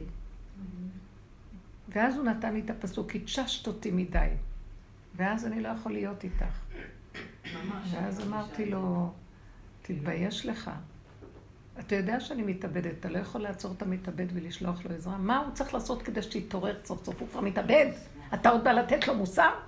נותנים מוסר למתאבד, תגידו? קמים מושיטים לו יד. לא. מה אתה שולח לי? את הדיבור הזה. אבל תראה, הרבנית... וישר ידעתי, כן, ישר התפתח רדעת. אה, דעת, נכון. קח את הדעת, קפל אותה ולך. לא רוצה דעת, רוצה ישועה. תביא ישועה, בלי לדעת. אתם יודעים שלזה הוא התכוון. אני גיליתי שהוא חיפש את הנקודה הזאת. יכולתי גם להתרצות על ה... אה, טוב, ממחר? אני אשן לי קצת. ניצלתי את הנקודה הזאת להגיד לו, יאללה, מה אתה בא לפתות? והלכתי להתפתות עכשיו. אה, הבנתי, אה, צור ילד חטשי. עזוב אותך עם הפסוקים, עזוב אותך עם ההבנה. לא רוצה הבנה. רוצה ישועה בבשר, התקוע, המת הזה. תחיה אותו, מה אתה רוצה ממנו? העולם גדל עליי, ואני החרבתי אותו, אבל אני מודה שהחרבתי ולא יכול. אני עשיתי, אני אעשה, אני אסבול, יאללה תמלט אותו כבר. תבינו לאיזה תפילות ולאיזה מקומות זה מציל את העולם. תיגעו בנקודות האלה ותודו. חזרתי הביתה. הכל כרגיל, אבל קיבלתי איזה אנרגיה שם מזה. כן. יש איזה מצב שאנחנו בתוך אה, שיעבוד, זאת אומרת, אין ברירה, אני זוכרת למשל שהייתי, אה, היה ליל סדר, והיו אורחים שהיו צריכים להגיע. אני הייתי, הייתי מגיעה לליל סדר, ככה נרדמת, לא מבינה לא את ההגדה, לא מבינה את הכול. ואני אומרת, מה, ככה זה יציאת מצרים? ככה אני בצורה כזאת אה, לא, ממש לא, לא בעניינים, רק עייפה כולי ושבורה כולי. נכון, עשינו עבודות כאלה. ואז, אז אחר כך, אה, כזה פתאום משהו אמר לי, רגע, איך הם יצאו ממצרים? הם יצאו ממצרים שבורים ורצוצים והרוסים ופצועים וזה, איך הם יצאו? הם זעקו, הם זעקו כבר לצאת מהשיעבוד, אבל איך הם יצאו ממצרים? יפה. כן? הם יצאו שמחים וזה, אז ככה את בליל הסדר. שבורה ורצוצה, כי זה השיעבוד, ואת רוצה כבר את הגאולה. סליחה, אבל עד מתי? בשנה הבאה זה חוזר על עצמו. אה, זהו, אנחנו לא רוצים שזה כבר יהיה. די, די, רוצים שגמרנו. אני רוצה... אבל העבודה הזאת מביאה אותי למצב אחר. כן. באמת, באמת, באמת, שכבר בליל הסדר אני מגיעה, כאילו, על החמץ כבר לא אכפת לי. שחררתי את הפחד מהחמץ, שחררתי את הפחד מיום הכיפורים. זה המקום. בנעילה באתי, אמרתי לו, די כבר. כי זה, המציא לנו ישועה בשעת הנעילה, המציא לנו אה, מחילה. המציא לנו מחילה. על מה אני מבקש מחילה? כבר אין לי כוח, אני אחזור ככלב ששב על קיו. זה כבר מין תוכנית כזאת שמכניסה אותי. ואתה גם בתוכנית מביא שנעשה נעילה, שנעשה זה, כדי שתוריד את האורגנות. אתה יודע משהו? מלכתחילה תוריד את האור, כי אין לי כבר כוח אפילו. זה כבר התוכנית הזאת, התעייפתי ממנה. זה מה שעסקתי בשעת הנעילה, בדיבור הזה. ככה גם אני הרגשתי בנעילה. כל התלמידות אמרו לי, שזה כבר הופך, הכיפורים הפך לפורים קצת. לא יכולה יותר, אין לי כוח. מה שלא נעשה, נחזור לחידוש. כי זו תוכנית כזאת שמחטיאה אותנו. זה תודעת עץ הדת שתמיד תמצא את הטוב מן הרע ואת הרע מן הטוב, ואז אז נתוודה, ואז נעשה תשובה, ואז נצטער, ואז יגול והנחה. אין כוח לתהליך תעזוב. זה כמו שעת הלידה. עד הלידה עושים תהליכים. מגיעה שעת הלידה, נכנסים טיפה לעומק שלה, אין כוח לכלום. אין כוח לשום שכל ותהליכים. פיצוץ, תתגלה ותוציא אותי מה, מהמצוקה. בנעילה, בדיוק אה, ככה הרגשתי. פתאום ראיתי את עצמי עוד, עוד יום כיפור, ככה עושה, אין כוח, לדבר. את יום כיפור, אני עוד פעם ראיתי את עצמי באה, ועוד פעם אה, עוד יום כיפור חתנו אבי וזה, ופתאום התחיל, ופתאום הרגשתי את כל ה... איזה מלכודת זאת, זאת אומרת, כל הזמן אנחנו חוזרים לאותו דבר הזה, והתחלתי פתאום לבכות, כמו שלא בכיתי כל היום, כל היום כיפורים. כולם חשבו שזה צדיקה. היא פוחדת מגזר הדין. חיל ורעדה יוחזון. זה בכי של אה, אין עונות. אין עונות, בדיוק. אין עונות ותימהון ושממה. ואז את מתחילה לצחוק, כי זה מזימה מאוד נע למה הגדול העילה, העליליה והעצה והתושייה, זה הכל עלילת דברים. אה, כן?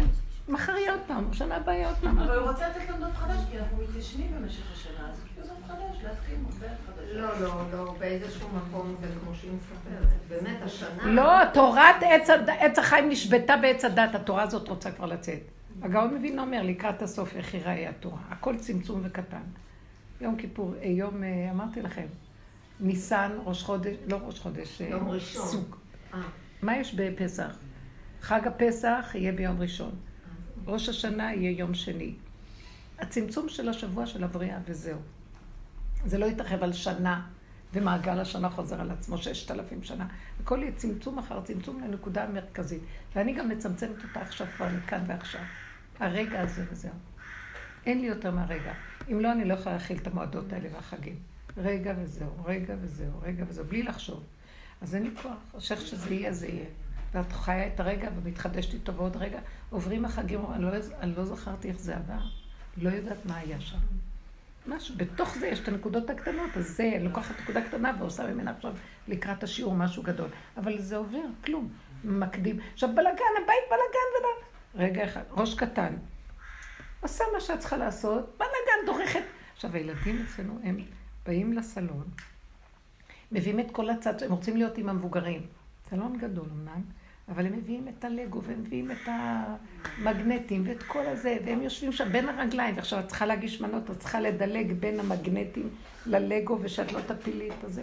ואני אומרת להם, צחקו בפינה, לא, איפה? ועכשיו... רוצים להיות עם... אז אני הפסקתי להגיד כלום, כלום, כלום. אני. מתהלכת בין הלגוס, בין הזה, ואני לפעמים רוצה להתחלק עם המגש ביד, ואז אני אומרת לעצמי ככה, אבא זה אתה, הוא מכריח אותי להיות איתו בדקות קטנה, בין המעבר מכשולים, משחק מכשולים, ואין לך מה להגיד, בלאגן, בלאגן. בסוף, איך באורח פלאי, הם כן קמים, ההורים עושים את הצעצועים, כלים בפח, אה, זה בסדר. פתאום את רואה, הסערה היא בדמיון, במחשבה. קטן, בסוף מעביר סמרטוט, נגמר הכל, בלי לחשוב, לכי לישון. גם אחת החוכמות שראיתי זה להחזיק בית קל, בלי הרבה חפצים. רק שולחן מיטות, מה שצריך לקיום. חוץ מהצעצועים של הילדים, לא מצאתי לזה פתרון, אני לא יודעת מה לעשות. אני, יש לי שישה ילדים שיעוריים, בן וחמש בנות. יש לי גם עוד, בן מחוץ לנישואים, וכבר אני סבתא לשלושה נכדים. והבית שלי הומה, זרקתי ממש את כל, כל החפצים. השארתי להם כמה, כן? כי זה ילדים, אין מה לעשות. כן. אבל uh, לפני ראש השנה ככה היה לי ממש התרסקות עצומה. הרגשתי שאני מתהפכת כמו סטייק, ולא ידעתי מה קורה לי. ופשוט תפסתי את עצמי, יצאתי מהבית ורצתי לרבי שמעון ביער, ואני זורקת פה לעולם תשתי. יכולה לנשום. הרגשתי תקועה פה, ועוד אירחתי בסוכות את משפחה שהם לא יכלו להקים סוכה, אז אמרנו בואו אצלנו, מצווה. והרגשתי שבתוך התהליך של העשייה ולעשות, הרגשתי את השמחה. לא אגיד שלא. הרגשתי שמחה מסוימת, אבל התרסקתי לחלוטין. כן, כולם הרגישו שמה התרסקות. היה כאילו- תהליך של מיטה חזקה. זה לא רק זה, כאילו, גם התחלתי להרגיש ממש גופנית, כל חצי הראש שלי נתפס עם העין. עכשיו צריכים לשלוח אותי לסיטי מוח לעשות. מבינה שכבר לא יכולה, ישבתי ככה, כן. ואמרתי זה, ככה אתה הראש שלי, אתה עשיתי שלי, אתה... הוא מכריח אותנו דרך הגוף. כן, נכנסתי ליער ממש. ואמרתי, זהו, אני לא יכולה. קח, הנה, בבקשה, הנה הראש שלי, אתה הכל, זהו. אני ככה, ככה ישבתי. לא, תשכנעי אותו, קח, אתה מפסיד אותי. חזרתי הביתה, פתחתי את הדלת, אמרתי, תודה רבה, בורא עולם על הבלאגן, תודה רבה על הילדים, בורא עולם, תודה רבה על תודה רבה בלי מוח שמבלבל. על הנשימה הקטנה הזאת, תודה רבה לך. אתה תיתן לי את הרגיעה הזאת עכשיו בנפשית לעשות מה שאני צריכה לעשות בלי לחץ, בלי עצבים, כי עצבים המביאים לכעסים וחולאים בגוף, והילדים סובלים, וכולם סובלים. עכשיו רגע, אנחנו כאן מדברים על עבודה. שעשינו לנצל את העצבים, את הלחצים, להכניס את השם. אין לכם מושג איזה עבודה נעשתה פה. מה עשינו? לקחנו את עץ הדעת והפכנו אותו לעץ החיים. אז זה התהליך. עץ הדעת, אומר האריזה, שהוא עץ החיים. אבל צריך לעבוד עליו. זאת אומרת, באיזשהו מקום, כל פגם שראינו, התעקשנו איתו עד למטה, ומשם חל המהפך. זה דה והמהפך. זה כאילו באיזשהו מקום, העבודה הזאת של ההכרה וההתבוננות והכרת הפגמים ולהיכנס לתוך עצמנו ולראות את עצמנו, זה לא השני, זה אני. כל העבודה הזאת מביאה שינוי בעולם. אתם לא רואים? העולם נראה במקום של תשישות והרפייה. שגם מי שלא עושה את העבודה, הוא כבר מגיע לתכלית הסופית. אין כוח ואין כלום, בלי להיכנס לעץ ובלי להיכנס בחורים וסדקים. אבל יש זכות גדולה מאוד, זה כמו תלמידי חכמים שהם נכנסים בגמרא והם מפלפלים, אנחנו נכנסות במידות בדקויות. מה את מייללת? מה את זה? מה, את רואה את הזה? את רואה את השליטה? זה מזה ומזה. הנקודה הזאת שאת מבינה ואת מורידה אותה עד לבשר למטה, זה התהליך של גילוי האור האמיתי בתוך הבשר. בסוף העולם יגיע למצב של תשישות והכוחנות תיפול, יכירו וידעו כל יושבי תבל, כי לך תכרע כל בארת שווה כל לשון. היא מתארת מצב של, סליחה, נוגע בגופים. בני אדם אומרים די. היא לא, לא נכנסה לתהליכים הדקים של מפה לפה, לפה, לפה, לפה, ולהסתכל שזה היא וזה לא וזה הכל. מה יהיה ההבדל? היא עדיין רואה אותו בשמיים, זה לא רק היא. המהלך הוא שאנחנו רואים אותו בשמיים. עץ הדעת רואה את השם בשמיים. ובעץ החיים אנחנו רוצים להביא אותו לשורשים. את רואה את המקום של הפנים, זה את, זה הפנים שלי נראות ככה, המצב שלי נראה ככה. זה אני בתוך הגלות הזאת, זה אני.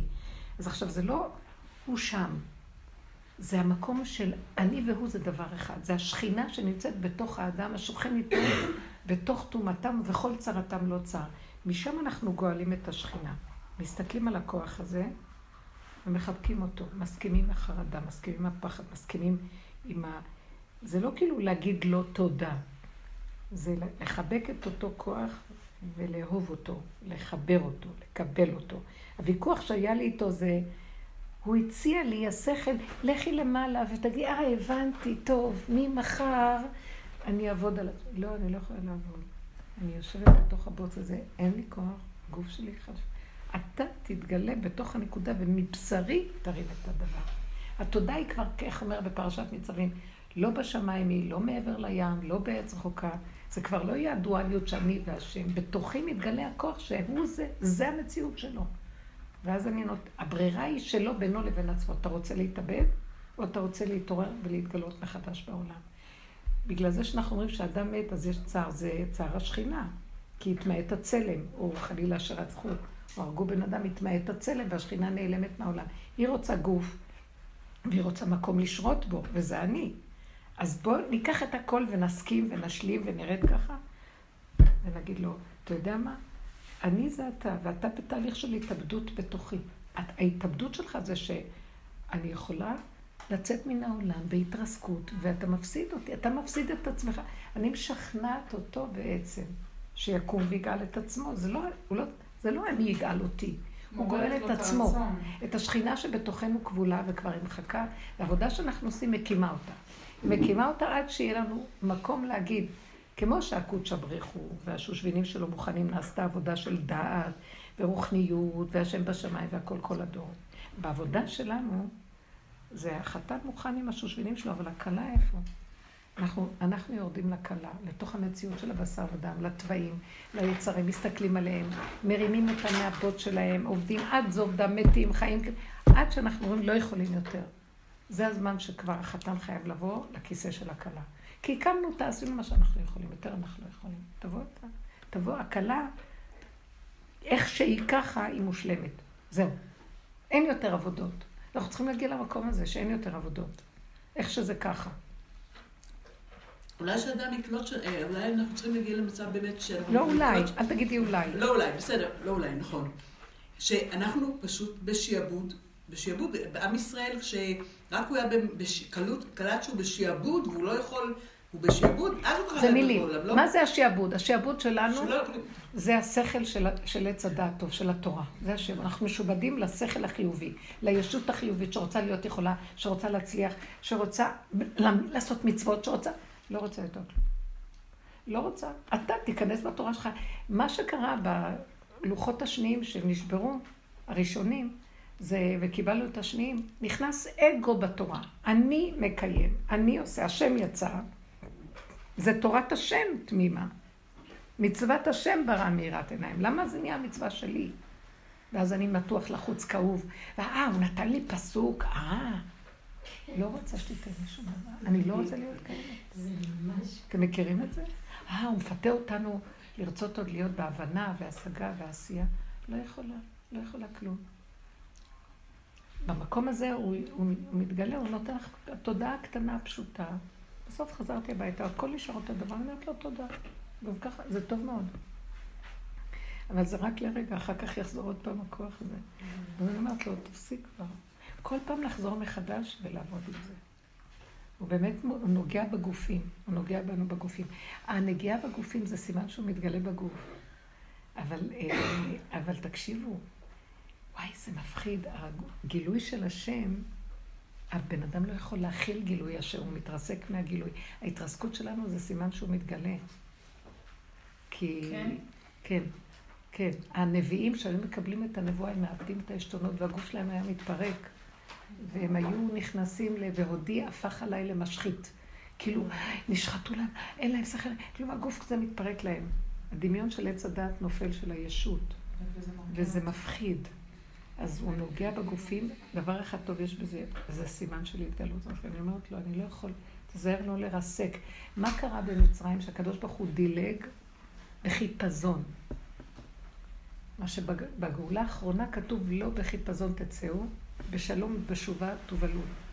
זאת אומרת, בשובה ונחת אתם תגאלו.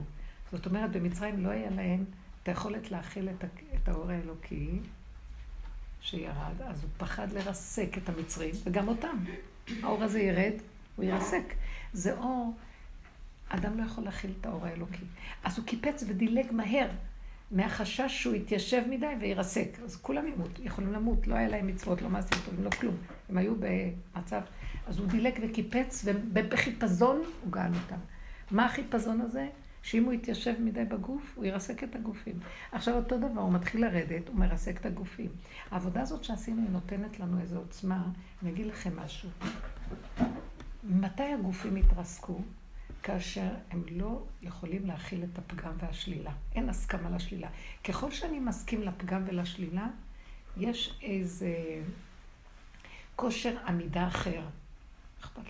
במקום של...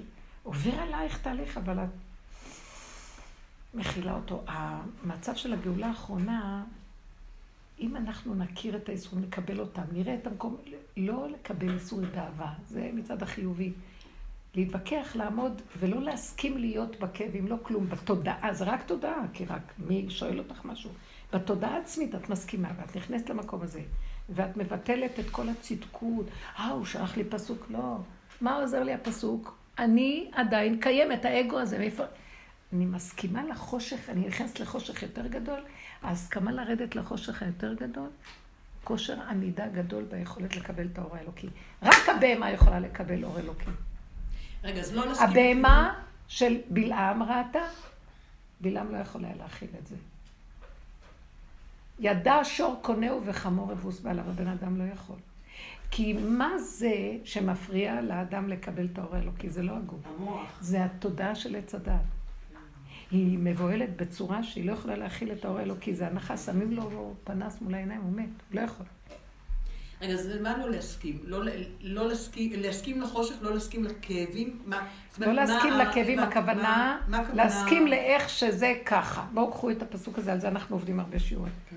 איך שזה ככה, בוא נגיד, אני שיגעון הגדלות, איך שזה ככה. אה, הוא עוד שולח לי פסוק כדי שאני אצא מה איך שזה ככה, האבן הזה, ואני, אה, כן, טוב, אני אהיה צדיקה, מי מחר? פתאום אמרתי, לא, לא, לא, לא, לא, אני לא צדיקה. לא יכולה כלום, אני גוש אבן, תתגלה באבן. לכו עם הנקודה. עכשיו, בלאגן בבית, מלוכלך הכל. מחילה. גם היא ברחה לרבי שמעון, אי אפשר להכיל. לא יהיה לנו כבר לאן לברוח. גם לרבי שמעון לא נברח. לא רוצה, רבי שמעון לא ברח מהמערה, הוא ישב במערה ולא היה לו לאן לברוח. הוא ישב במערה. תשמעי, כל העניין של המערה זה כן סוג של בריחה מהעולם. אתה נכנס שם לתוך מקום נכון, שאין לך אורות גדולים. זה מה שאני אומרת. כנסי למערה של המערה של המערה שלך. אבל מעצמך אין לאן לברוח. זאת אומרת, אדם יכול לברוח לכל... אז אני... מעצמך אין לאן. למה את לא יכולה לראות את הבלגן? כי זה מעצבן אותי שיש לכלוך. למה? ועוד נוסף לכל, היא לא שמה את הילד, זה הכי, את הנכד. לא שמה על הרצפה. מה אכפת לך ממנה? מה אכפת לך מהנכד? קודם כל את. נכון. הגענו למקום בעבודות שאמרנו, למה שאני אכפת? שהיא תעשה מה שהיא רוצה, מה זה קשור אליי? מה קשור אליי שאני ארצה... נכון. ואני רואה לפעמים, אני אומרת, אני רוצה לעזור לה, ואז ראיתי שאני רוצה לעזור לה, שיהיה לה מקום נקי, לשים את התינוק, נניח שזה אני את. תסכימי שאת כזאת, לא בגללה, בגלל שאת כבולה, תסכימי, זה דקות של התבוננות והכרה והסכמה. אני, זה לא, היא מטומטמת, אבל אני יותר מטומטמת ממנה, ואני מספקת לה את הטמטום, ואני לא יכולה לצאת מזה. בואו נעזוב את כל הביקורת על העולם, וגם לא על עצמנו. אמן. כי ככה וזה. זה המקום היותר חשוך, ושם הוא מתגלה. שם את יכולה להחזיק את המקום שלא יתרסק. הוא מתגלה שם ויכול לרפות. נקודת אור קטנה מסלקת הרבה חושך. אני שמעתי בהמציא לנו מחילה בשעת הנעילה, תמציא לנו מחילה מתחת לאדמה, נעשה שם... מתוק. נכון. מתחת לאדמה. כתוב, ובאו במחילות עפר, בנקיקי הסלע, מפחד השם ומהדר גאונו, בקומו לארוץ הארץ. הוא מתגלה עכשיו. אז בואו במחילות. מערה. מודש. אה? מודש. דש במערות? הם מחילות, מערות. רק שאנחנו צריכים לעשות את זה בקדושה. הם מלמדים אותנו לגמרי. כן, מעזה גם. דש עושים בעזה מערות? לא. המחילות של דש. במקומות שנמצאים, חמאס. חמאס מעשי. אה,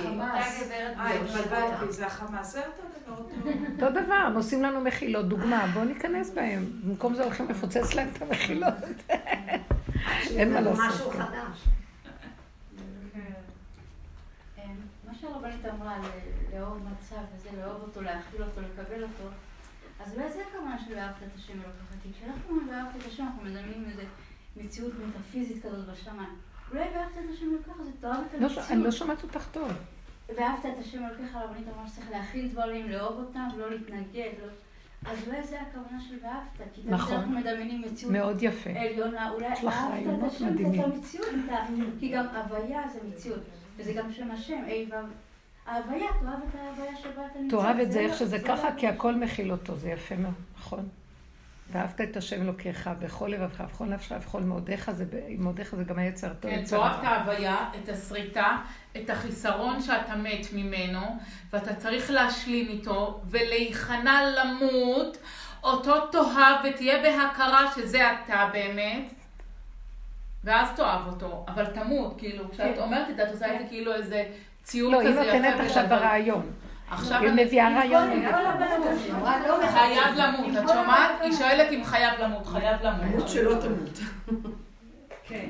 לא תקשיבו, המילה בשיעור אני, מאוהבת במילה הזאת, אני אומרת אותה 80 אחוז מהדיבור שלי.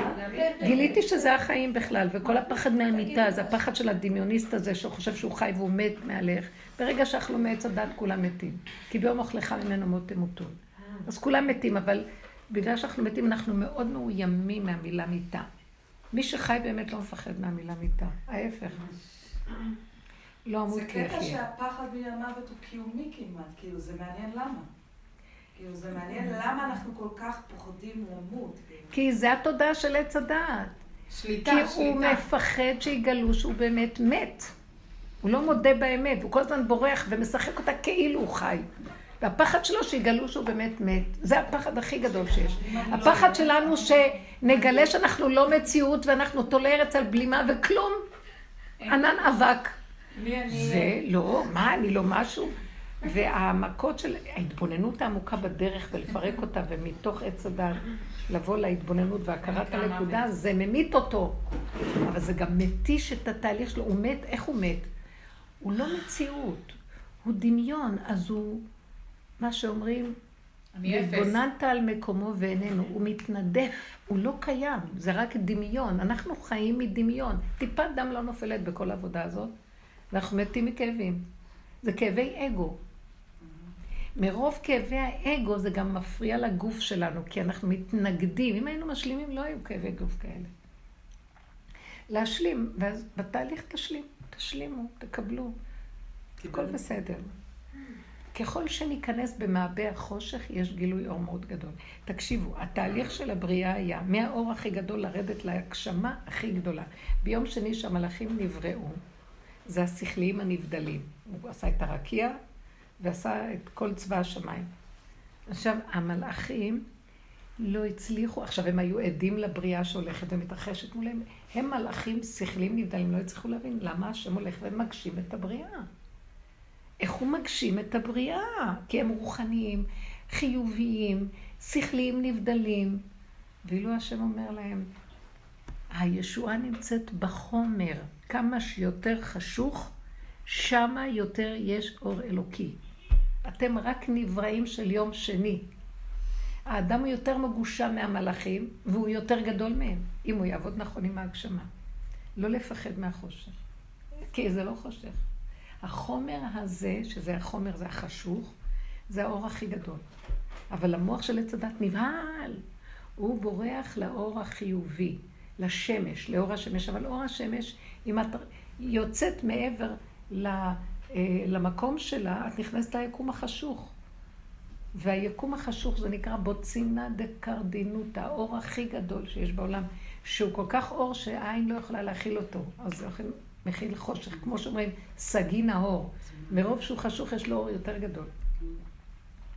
אז לכן האמת נמצאת הפוך, אמת מארץ תצמח, וצריכים לרדת אליה עד הסוף. לא יכולים לגלות את השם, יש לי את זה אפילו כתוב, שרבו שאמר את זה, לא יכולים לגלות את השם רק דרך החושך. וצריכים ללמוד את הכלים, איך להיכנס לחושך. והחושך הזה זה רק השלמה והסכמה והתמעטות, ולא להרים ראש, להתנצח עם החיובי, שלילי וטוב ורק איזה משה... רב אושר אמר, אמר פעם חידוש מדהים, אה, פירוש על התורה. למה אחרי שיעקב היה עם עשיו והשם ריחם, ועשיו ריחם עליו, ונתן לו חן, אז הוא אמר לו, אני אלווה אותך עכשיו עם ארבע מאות איש שאיתי לכיוון של ארץ ישראל ואני אשמור עליך, על כל המחנה שלך.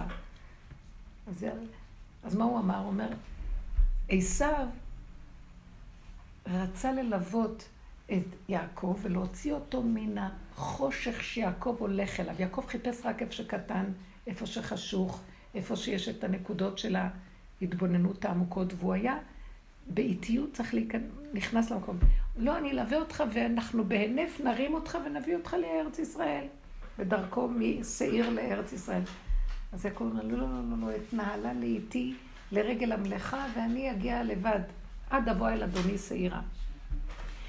אז רב אושר אמר שמה שעשו פחד שיעקב יישאר בחושך, אז הוא אומר, בוא אני אלווה אותך, יש לי אור להעיר לך, להבריח אותו מהחושך. ויעקב אמר לו, לא, לא, לא, לא, החושך זה מקום שאני צריך להיות בו. לא נתן לו. זה פירוש כל כך יפה. יפה. זאת אומרת, ככל שהבן אדם יותר מסכים לשלילה, לחושך, למצב של ההפוך מעץ הדעת, שזה איפה שאנחנו בחרדיות נמצאים עץ הדעת טוב. הגדלות והחשיבות, ועוד מעט נגיע ועוד מעט נגיע, ואיך, ואיך אנחנו מאוימים שמישהו רק יגיד לנו שאנחנו לא חשובים, או שיטיל בנו פגם או ספק או משהו, וישר אנחנו, אנחנו חולי נפש משועבדים לחיוביות הזאת ולכבוד ולפרסום ולמשפחתיות ולמה לא, שמה יגידו.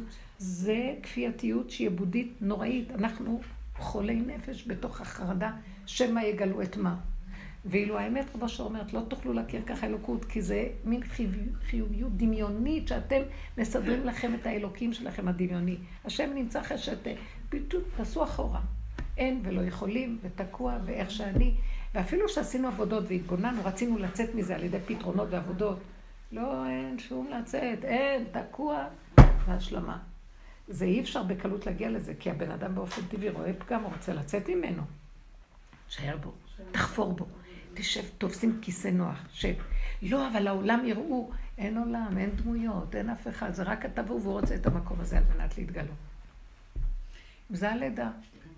יש מקום יותר מסריח ומלוכלך מהמקום הזה, תגידו? מכל הכיוונים הכל יוצא. ושם הוא נמצא.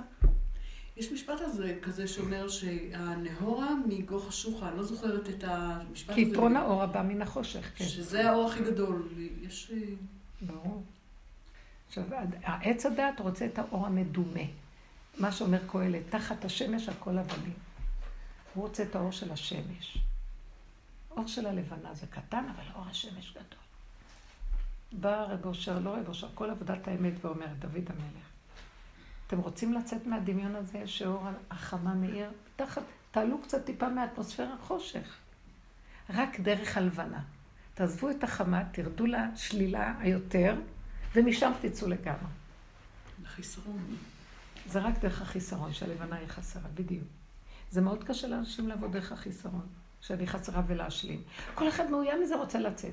וברגע ראיתי לכם, הוא אומר לי פסוק נפלא, שהוא נראה אמיתי, אני התשתי את האלוקות בדרגות כאלה. אז אמרתי לו, אה, כן? כרגע אמרתי, אתה... יש לך פתרון אחר בשבילי? מה אתה מביא לי פסוק? מי יכול לעמוד בכל המהלך הזה ולא להיות מותש? אז סדר משהו אחר. הבאת את הלבנה, נתת לה את כל העם אשר איתה, שמת את עם ישראל תחת הלבנה, שזה דוד הקטן, יעקב הקטן, העוממות הזאת, עם, עם ישראל הוא, הוא בפחות תורות מהצדיקים שלו. צדיקים תלמידי חכמים למעלה, והעם דפוק, מדוכא, והפך להיות איזה מין קליפה שהצדיקים יושבים למעלה, יש אולי עוד כאלה שבוכים עם העם, ויש כאלה שגם רוצים את הגדלות והחשיבות, השם רבנים שיבואו להם והם יהיו המשפיעים והכל. העם, עכשיו הסוף זה רק העם, העם, העוממות הזאת, החושך הזה, העם נמצא בחושך מאוד גדול, בצער, בסבל, בייסורים. אני לא רוצה לרוץ אחרי אף אחד יותר שישב לו באיזה היכל, אפילו אם זה צדיקים. תעוררי את הצדקות שנמצאת בתוכך, תעבדי עם הנקודה הנכונה שלך. נכון שצריכים אותם כדי להראות לי איפה זה נמצא אצלי, אבל לא להיתקע שם. לא להיתקע בקברות צדיקים ולהישאר שם, ולא להיתקע בכלום. תחזרו לעצמכם ואין לאן ללכת, ותמצאו את הנקודה בתוככם, כי אין מקום אחר. זה מה שהם עשו, הצדיקים האלה. והם רוצים שגם אנחנו נעשה כמותם. והעם, מה קורה? אלה שנמצאים, בדור הזה יש איזו שרלטנות שהיא גניבה שאפילו לא שמים לב אליה. במקום שהצדיקים יראו לנו מה לעשות ויזרקו אותנו לעצמנו, הם רוצים שנהיה תלויים בהם וממשיכים ובאים. זה גם לא, הם לא רוצים, אבל זה נהיה, זה מין קליפה שנהיה וגונבת. לכו כולכם הביתה, מה אתם רוצים מהחיים שלי? אבא שהיה צועק. תעשו מה שאני עשיתי, תמותו כמו שאני מת, ואז תגלו את האור. לא, נלך לפה, והולכים, והפכו את זה, זה כבר הקליפה מושכת, זה כבר טיול יפה, וכבר גניבה של רבניות שאומרות כל מיני, והכל גנוב, והכל זה. והפלשת חלב. כן, הפלשת חרב, וכל מיני דברים. תפסיקו. זה לא נורמלי. תקשיבו, זה גניבה לא נורמלית. לכו הביתה, הכל שקר פה. כל אחד יעבוד עם עצמו ויגלה את האלוקות בתוכו. וילך מרוסק. הולכים לאיזה צדיק בריסוק וחוזרים הביתה, אין מה לעשות. הוא ייתן לך נקודה, תעבדי איתה. כמה אפשר לרוץ כל היום? לא רוצה לרוץ לאף מקום, אין לאן לרוץ. ואנא מפניך יברך, ואתה נמצא בתוך הנקודה איתי, ושלום על ישראל. אני לא, לא אכפת לי, כולם, כולם חשובים, כולם צלם אלוקים. מה זה קשור אליי?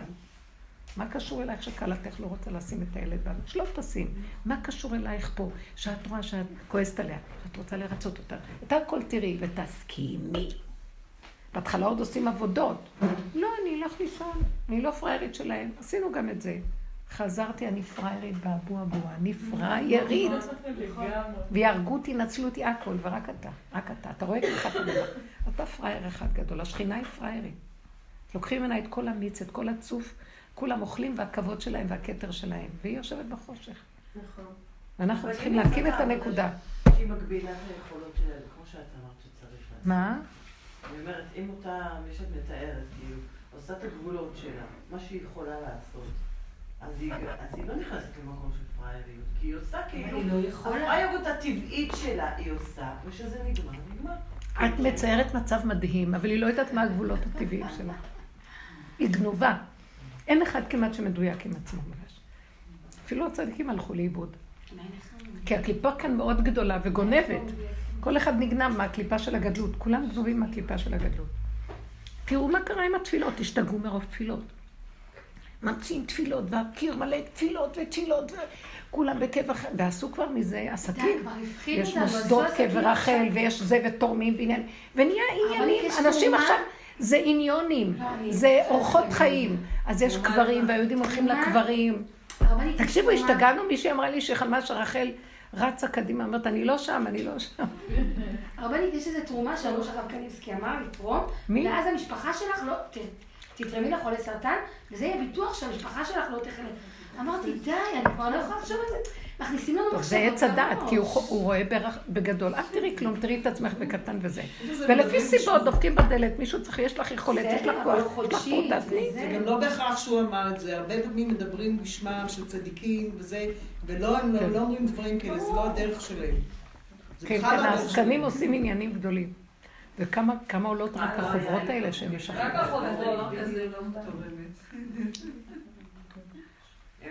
עלו על זה המכוניות שהעסקנים האלה והילדים שלהם מזכירים ועושים וכל מיני, זה המון כסף שבסוף הרב מוצפי אמר, תתרמו לעצמכם, מ- ממה שאתם מכירים ויודעים. הכל בקטן, זה שנים אני אמרתי, לפני, לפני שהרב מוצפי אמר, זה אני אמרתי. האמת הזאת היא קטנה והיא בינך לבינך, ואין בעולם חוץ ממך ברגע הזה לפי הסיבה. וכל השאר זה רק אמצעים וסיבות של השם בשבילך, זה לא בפני עצמה מטרה. ככה אנחנו צריכים לעבוד. שלא יתרמו לכל אותן אה, אגודות גדולות וזה, שאדם יתרום למי שהוא מכיר באמת שצריך וייתן לו, כי זה אמיתי והוא מכיר. יש לי ילד שסובל בצורה נוראית מפחדים, אבל זה במה, בקטע... אה, כמובן שדובר על טיפול וזה, ואז יצא לי הבנה כזאת שבעצם אולי הטיפול רק יהרוס, כי אולי הפחד הזה, כמו שאנחנו אומרים, אותו פגן, משרת כאן משהו מאוד מאוד חשוב. כי כשאני שמתי לב... השאלה באיזה מצב הוא. אם הוא יכול, זה, מה שאמרת זה האבחון הכי נכון. רב אושר היה אומר, פחד, כעס, קנאה, שנאה, הכל זה השם שולח כדי שאיתם נעבוד. בתוך האנרגיה הזאת שיש בכחת, בכעס, בפחד, זה אנרגיה אלוקית. אם ניקח אותה, עץ הדת תשתמש בשלילה, ואנחנו רוצים ממנה להוציא נקודת אור. עכשיו, אם הוא יכול להיות ברמה כזאת שהוא יכול לעבוד עם זה ולקחת ולעשות, ברור שזה הדבר הכי נכון. אם זה עבר איזה סף שהחרדה לא נותנת לו את הכוח להתרכז, הוא צריך טיפול. קצת טיפול. בטח. אין ברירה. על מנת שכשהוא מקבל את הטיפול אפשר יהיה קצת ליישב את דעתו ולנסות להסביר לו ולעזור לו. אבל בשיא ההתקף של הפחד, את לא יכולה להביא לבן אדם עבודה. לכן אנחנו צריכים להיזהר, לא להגיע לכוח האקוטי הזה שמשתלט עלינו ומכיל אותנו. אז לא- אם מההתחלה עובדים איתו על החרדה ומראים לו, כמו שאנחנו מדברים בשיעורים, ונכנס להעלות לנפש אותה. אחר כך, זהירות. איך? תפסיקי להפחיד. אני מציעה שתשלבי. שאם את אומרת שהוא בכ- בכזאת חרדה, אל תתעלמי, כי זה סבל לא נורמלי, אסור לבן אדם לסבול ככה. שייתנו לו משהו. עכשיו צריך לבדוק מישהו שנותן משהו שיתאים, כי הרבה פעמים נותנים דברים וזה חבל מאוד. לא, זה יותר שיחות הציעו לו. כל- עדיף, עדיף. לא לקפוץ לכדורים. כדורים לא. כדורים לא עושים כלום, הם רק מרדימים, הם לא לא, מרפאים הם את זה. ממכרים, ואחר כך קשה להיפטר מהם, והילד נכנס ל... גם הצורך הזה, להסתכל שיחות צריך לזה. לטפל טוב, שלא יכניס את הרעיונות שלו.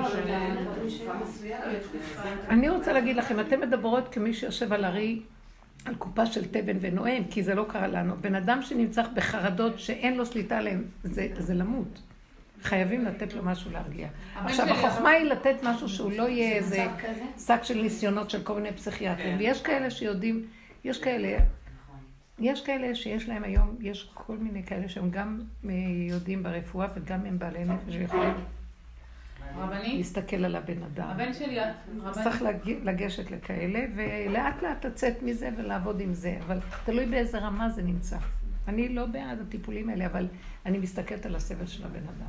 יש בני אדם שאם אתה לא תושיט לו עזרה זה כמו להגיד לידה טבעית, מה צריכה אפידורל? הרבנית, אני רוצה את לספר לא לו משהו. מבינה, יש את כל הסימנים. היום את לא תדברי. למה את מתפרצת? היא צודקת. היא צודקת. אני הבנתי היא את. צודקת. ואת? היא צודקת, ממש זה ככה. חמודה. לא, כי הזדהיתי איתה. עכשיו אני רוצה שנעשה כזה תרגיל. עכשיו אני תשאל, וסימון נדבר. בדיוק, היא תשאל ואת תעני. קדימה, אני צריכה לגמור את הענבים. קדימה. הסדרתי לך. את חייבת. מה? עכשיו אני כבר לא יודעת מה אני, היה לי שני עניינים עם איך את איימת עליה. לגמרי. טוב, קודם כל, בקשר לחרדה, כי זה היה הנושא האחרון, אני אדבר לא. חייבים, סימון, לא זוכרת. אבל לא נתת לי את. זכות הדיבור, אז אה, שקט נחמה. תנסה לדבר. נכון. אה, השתחררה מהכפייה. בקשר לחרדה, הבן שלי היה בקמפ אה, והוא עבר תאונה. הבחור באוטו, הוא נסע במהירות מאוד גבוהה. אה, ממש יצאו שני הכריות של האוטו, הכל. התפוצץ. באמת, תאונת דרכים שהם יצאו ממש בנץ שם, הם היו שלוש אה, בחורים בני 15, יחד עם הבן שלי, ושני בחורים מקדימה. הם מדריכים. אה, האוטו הזה עבר תאונה, ברוך השם לא קרה כלום.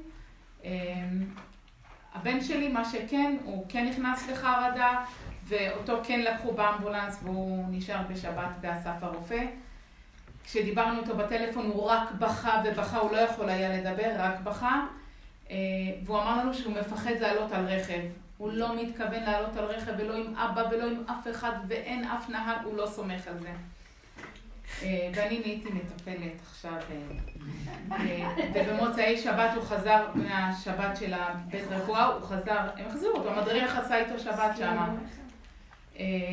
אה, כן, הוא הסכים לבוא והוא נורא פחד, והם הגיעו למקום של הקמפ, האח התאום שלו אומר לי, אמא, תקשיבי, הוא חזר קוקו לגמרי, אה, הוא לא בסדר, מה שכן, הוא לפני כן, הוא, הוא למד אה, אה, עזרה ראשונה, והוא מגיש עזרה ראשונה, והם נחשפו להמון סרטונים קשים לצפייה של תאונות דרכים וכל מיני... מי, זה שעבר? זה שעבר את זה. אז הוא עבר, הוא מגיש עזרה ראשונה, והוא היה אחרי מלא סרטונים במוח שלו, הוא בסדר גמור כי הוא לא עבר טראומה, אז הסרטונים עברו לו בסדר. כשהוא עבר תאונה, כל הסרטונים האלה פגעו בו פתאום. ואז הוא, הוא נורא בכה והוא הסתובב כזה מאוד סהרורי שם, והבן שלי אומר לי, השני, התאום שלו, אומר לי, אמא, אני מחזיר אותו חזרה לצפת מחר, הוא לא יכול להיות, הוא ממש קוקו רציני הילד. אני מדברת איתו והוא בוכה והוא מאוד מבוהל ואני רואה את הילד טראומטי. אה, עשיתי לו טיפול, שהטיפול הזה בעצם לוקח אותו אה, חזרה למקום של, ה, של מה קרה לו. ושם פתחתי לו את כל המקומות האלה ומוססתי לו אותם על ידי זה שכל דבר שקרה לו זה קרה לך מסרטון. הרגשת כמו פגיעה בבטן, אבל מה זה פגיעה בבטן? תחושה וכל... מה...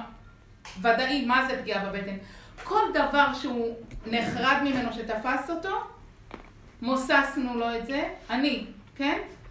בסוף הטיפול, בהתחלה הוא פחד מ-1 עד 10, בסוף הטיפול לא פחד כלום.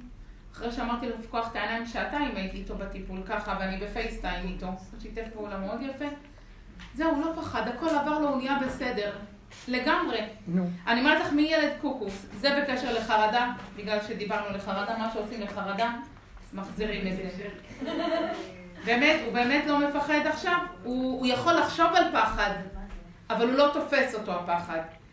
כשהוא עולה הוא חושב, הוא יחשוב, תעלה לו חרדה במוח לראות תאונה, והוא יפחד במוח מהתאונה, אבל לא יתפוס אותו את החרדה בגוף.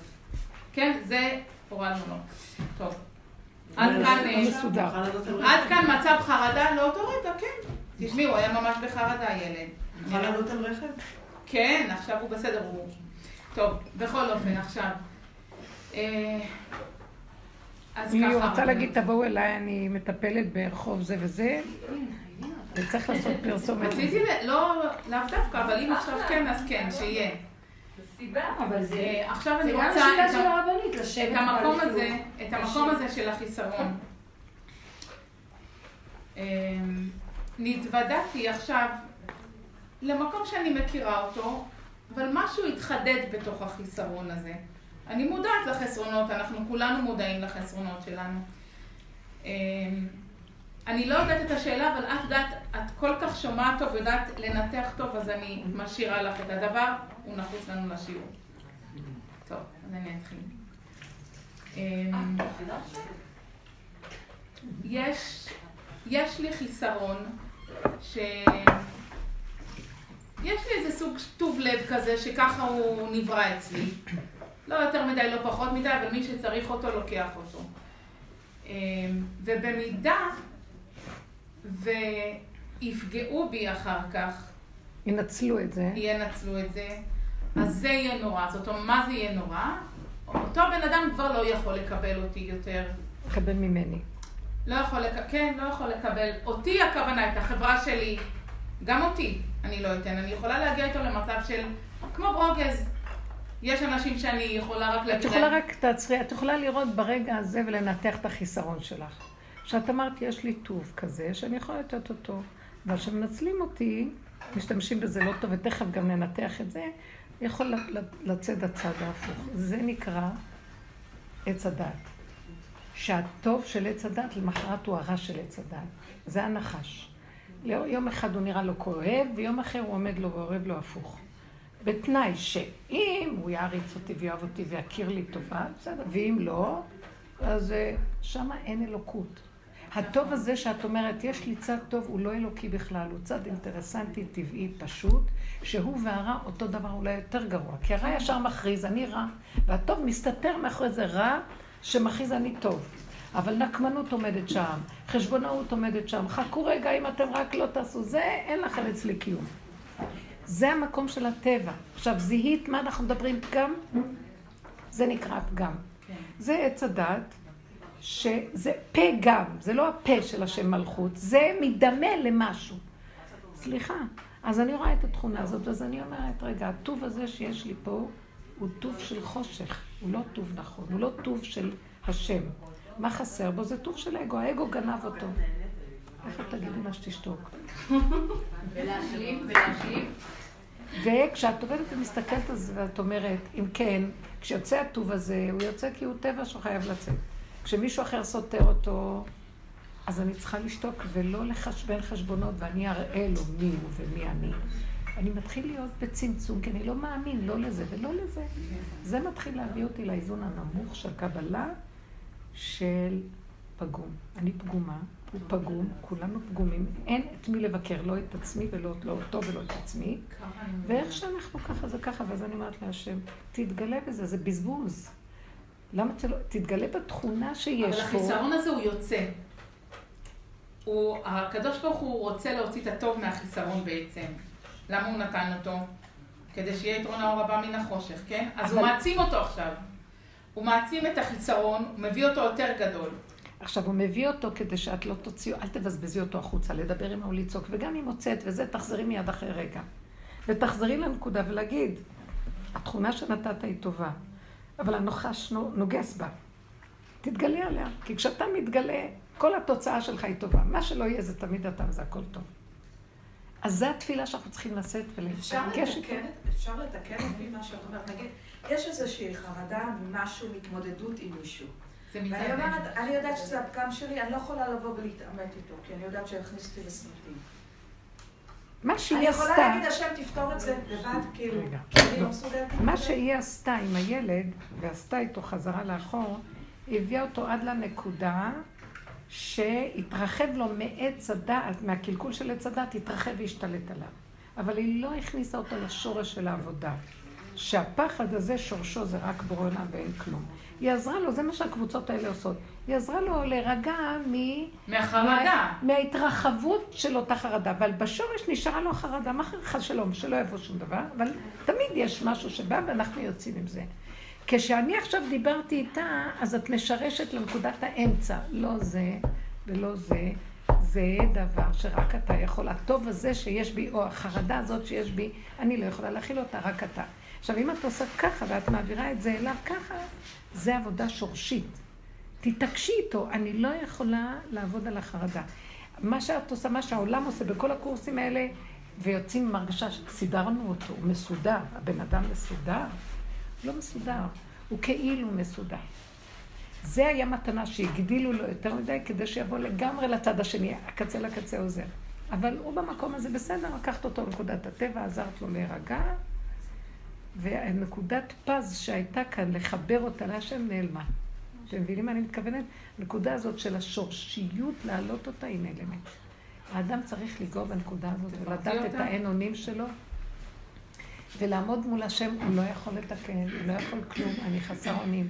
תרחם עליי מהייסורים של הפחד התהומי השורשי שנמצא בתוכנו, שהוא בכל השטחים מופיע. זה פחד הקיומיות והפרנסה, זה הפחד אה, מה יקרה לילדים, זה פחד עם... כל דבר, הוא תמיד קיים. פחד שיעזבו אותי וינטשו אותי ולא יאהבו אותי. זה השורש של הכל. יצא לו בגדול כדי לנגוע, ובעבודה הזאת, כל הקבוצות האלה מביאים, לוקחים את ההזדמנות, כמו שעשב רצה ללוות את יעקב ולהקטין לו. מה אתה עם ילד קטן? זה מה שאני אומרת. לא, עשית עבודה טובה. תני לילד נקודה, תני לילד כדור או משהו, תני לו משהו שירגיע לו את הסערה המיידית, אבל זה לא טיפול שורש. לכן בעבודה שלנו, אנחנו צריכים להיזהר לא להגיע עד כדי כך על מנת, והיא כן בנפש להגיע ולגוע בה. ככל שאנחנו לוקחים את הדבר הקטן ועובדים איתו בעומק, לא צריך לבוא דבר גדול.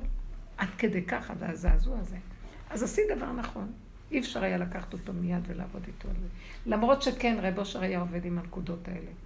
ואומר להם, בתור אימא אני, אני, זה מה שיש לי. אין לי משהו אחר לתת להם בתור אימא. לא רק קצת בתור אוכל אימא. בתור איך שאת רואה את הדברים ועם המקצוע החדש שלך. בסדר. למה לא? תשמעי, אני אומרת לך, חרדה הייתה לו. הוא היה נראה ממש לא נורמלי באותו רגע. כן, אם יפה. רופא קונבנציונלי יראה אותו, ייתן לו ישר משהו להשתיק את זה. נכון, נכון, בטבע. ואין, אין, זה מרע את המצב. אה? אין חרדה. להשתיק דבר כזה בכימיקלים, זה מרע את המצב, כי זה נכנס פנימה במקום עדיף שזה יהיה בחוץ. בדיוק. אבל במקום כזה של שיגעון, אז אולי הוא יכול אה, לעבור טיפול כזה. לא, יש הומופתיה, אני יודעת, אבל... גם אישה- הומופתיה, היא אומרת גם הומופתיה. זה, כאילו. ולהגיע צריך להגיע. צלחת. תלוי באיזה מצב הוא נמצא, שהחרדה הזאת גורמת לו שהוא לא יכול לעשות כלום, והוא תלוי מה- מה דרגה. אפשר להביא אותו, יש לך לב, מישהו שיותר. זהו, אני אדבר לך. תודה. הרבנית, רגע, בוא לא. נגמור אבל בדבר טוב, נו, אבל את לא... איזה דבר טוב, אנחנו באמצע, איך את רוצה ללכת? את מבינה? זה לא סתם אני רק שלא יושב, מה. השעה? מה השעה? אין, את התחלנו ב-12, מה זה מה שעה? יש לך עוד חצי שעה לפחות. עד מתי? עכשיו חמישי. תקשיבי לי. כן. אני באמת צריכה עזרה במקום הזה, כי יש לי משהו לא ברור פה. מצד אחד אני יודעת, רואה חיסרון, משהו פה מבולבל לי ורק את יודעת למצוא כן. את זה. רגע, סליחה. כן, בסדר הכל? המקום הרגיש הזה של החיסרון, שמי שצריך אותי בא לקחת ממני משהו והולך, ואז עף על עצמו אחר כך, פוגע בי. מה אכפת לך מה הוא? מה. אכפת לך כלום? מה אכפת לך מי את שיכולה? השם סידר בריאה כזאת, שהיא אה, באר שיכול לספק מים. כן, ולבריאה הזאת הבאר קוראים תגיד, בעלי. סיפקתי מים. ולבריאה הזאת תגיד, קוראים בעלי, חרשתי. ביתי, בעלי, ביתי, השכנה. כן, הכל נופל על אותה נקודה בעצם. זאת אומרת, בוא נתרכז עוד פעם בנקודה, לא בחוץ. באותו מקום שאת מתרכזת, מתרגזת, למה הם לקחו לך, גם את עושה את אותו דבר למישהו אחר בתכונה אחרת. כי ככה העולם בנוי. אחד לוקח מהשני בלי חשבון. אבל איפה אני צריכה להתרכז? איפה הנקודה שמפריעה לי? שתסכימי שיקחו, ולא תהיי אה, בנקמנות, ולא תמתין להם בסיבוב, כי את מאבדת לא את יכולה. הנקודה. אז זאת הנקודה, אז ככה בואי, זה אז. תעזרי לי, אז תעזרי לי לראות, כי פה משהו אני מאבדת. את מאבדת כי את חושבת שאת צודקת, ואת רבה על הצדק והיושר, ואין שם שום צדק ושום יושר. כי אם זה מרגיז אותי, גם אני עושה למישהו אחר משהו. אני ראיתי ושמתי לב. אבל. את משאירה אותי עד בבלבול. שאני אהיה במקום של אה, נוטרל, אז אני אדע שאני לא נגועה. איך, לא איך? שתישארי במקום של נוטרל, ייקחו, נכון? ינצלו, לא, אז אני לא את פריירית. את זה, תגיעי לנוטרל. לא, ימותו, הם ימותו קודם. אין מצב. הם כולם ימותו. את לא מצליחה לא. אז יש לי, ש... יש לי יופי, יופי, תעצרי שם, אוקיי? עכשיו תהיי שלמה עם מה שאת. אני אהרוג, אני אשדוד, אני אצדד, אה, אני שם. את מוכנה להיות? כן. אוקיי, בסדר. ואחרי שיצאת עליהם והכל, תצחקי. לא יהיה לך מצפון מה עשיתי. אין לי מצפון, זה גם הגרוע. אוקיי, נשארת ככה? תסתכלי שאת נצחנית ושאת הולכת בשליטה, ואת האלוקים פה, אף אחד לא יגיד לך מה לעשות. הסתכלת על זה? כן. השלמת עם זה? אני הגנב הכי גדול שגונב ממך, וזה מה שאני, אתה רוצה, בוא תתגלה, נראה אותך שאתה יכול לגנוב אותי. נראה אותך שתנצח אותי. את יכולה להגיד את זה לבורא עולם? אני פה הלכתי לאיבוד, אני צריכה... תגידי לו, לכי עד, אני מראה לך, לכי עד הסוף עם הנקודה. אני עכשיו בשלב הזה, שזה מה שאני הולכת להגיד לו, רק אני עוד חושבת שנייה אם ללכת להגיד לו את זה, כי זאת השנייה שנשארה לי. כי מה שנשאר לך הוא רק וידוי דברים, כי את הולכת פול ברן על כל הדברים שלך החוצה. אז מה שנשאר זה להסכים שאני לא יכולה להתאפק, להסכים שאני שוחטת, להסכים שאני נקמנית כמו שעשו לי, אני אעשה להם, ואני לא פריירית, אני עושה את החשבון לעצמי, ועכשיו בוא נראה אותך, אתה יכול, ואני מתוודה שזה מה שאני, אתה יכול לעצור אותי? בוא נראה אותך. בוא נראה, תתגלה. לא, אי אפשר. תאתגרי את האלוהים. לא, אני נורא. למה? ברא בריאה נוראה, שלא מתחרטת, ולא מפחדת, והולכת להרוג את כולם, והיא תמות. ועוד היא גיבורה להגיד את זה. את יכולה להגיד לא את זה? שאת כזאת? כן. זה הווידוי דברים האחרון, תגידי את האמת לאמיתה, מה שאת, אז גם את וזהו. זה להגיד? ותגידי, וגם, וגם תגידי לו, וגם חרטה אין לי. זה הווידוי של רבנו ניסים גאון ביום כיפור קטן שאנחנו אומרים. הוא אומר, אני כלב שאין כמוהו, ו, וגם אם תגיד לי זה וזה, אני אמשיך לחטוא כי אני לא יכול אחרת. אז יש פה, לא יודעת, זה נראה לי כאילו, אני עוד בשנייה הזאת שאומרת, אולי יש רגע שאני אומרת, כן, יש הרגע הזה, ורגע שעוד אני מחכה להגיד את זה עוד פעם, ואני מחכה.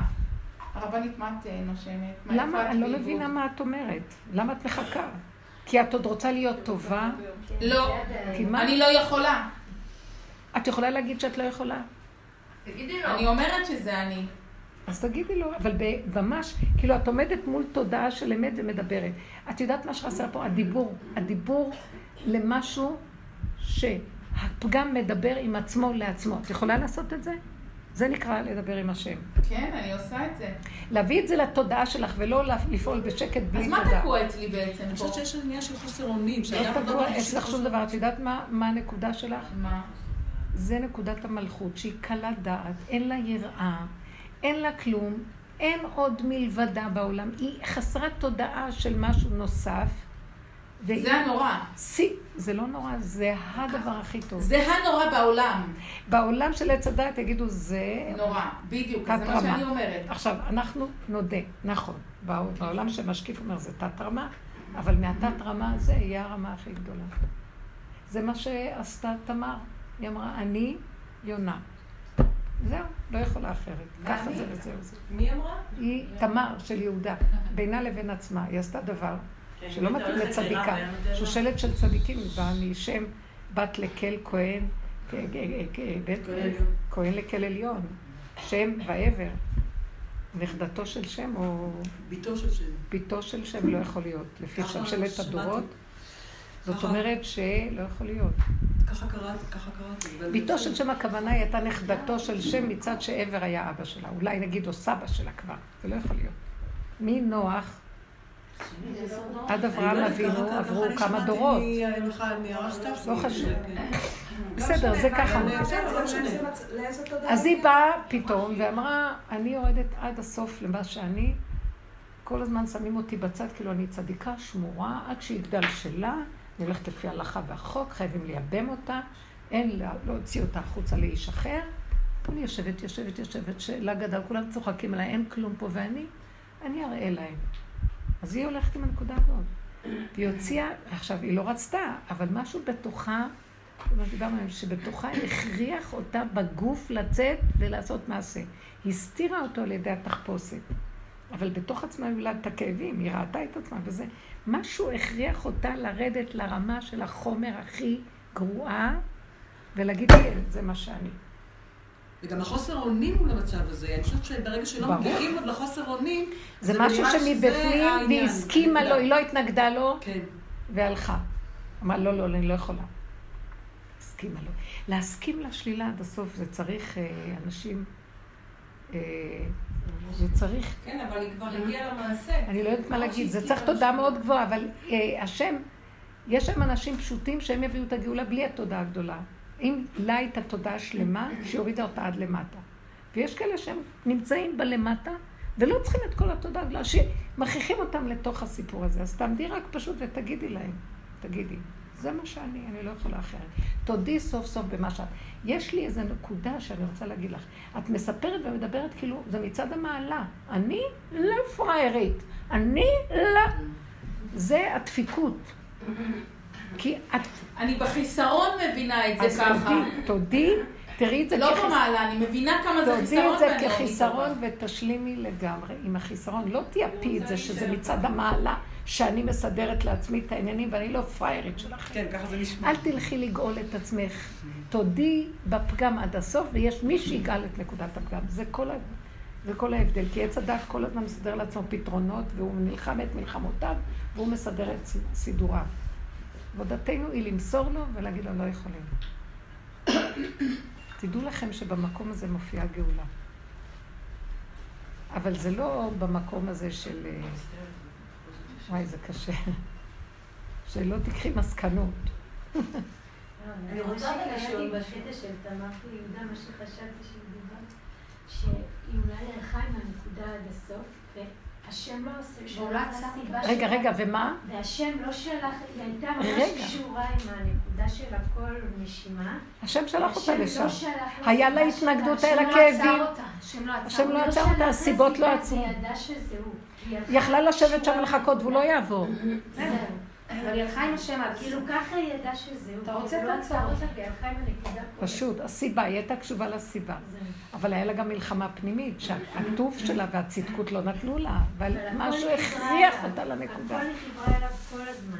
כאן יש עוד משהו של שליטה פנימית שלך שאת לא אני רוצה צריכה. אבל, הרבנית, אפשר רגע? תבואי אליי לטיפול. כשמישהו כל הזמן... כולם מסדרים להם משרדים, עלק, וטיפולים, תפסיקו. רבנית, אבל כשמישהו מודה בפגם שלו, וגם הסביבה שלו כל הזמן אומרת, הפגם שלך, הפגם שלך, מכל הכיוונים הוא מקבל. ונגיד שהוא עושה את ההודעה הזאת, אם זה הרבה זמן ככה, לאורך זמן, החוסר האהבה הזה, הוא מביא לדיכאון, הוא מביא ברור. ברור. אם- הוא חייב לא, זה לא ל- נקרא. לדון את עצמו נכון. גם, לראות את הדברים הטובים שבו, לאהוב את עצמו, לא, לא. לא מקבל אהבה מהסביבה. זה לא עבודה של מול השני, זו עבודה של בינינו לבין עצמנו מול בורא עולם. מול השני, בטח שלפעמים תגידו, הולך לעזאזל, אתה יותר גרוע ממני פי אלף. יש מקום שאפשר להגיד לשני, אבל מיד תחזרי ותגידי תזהרי.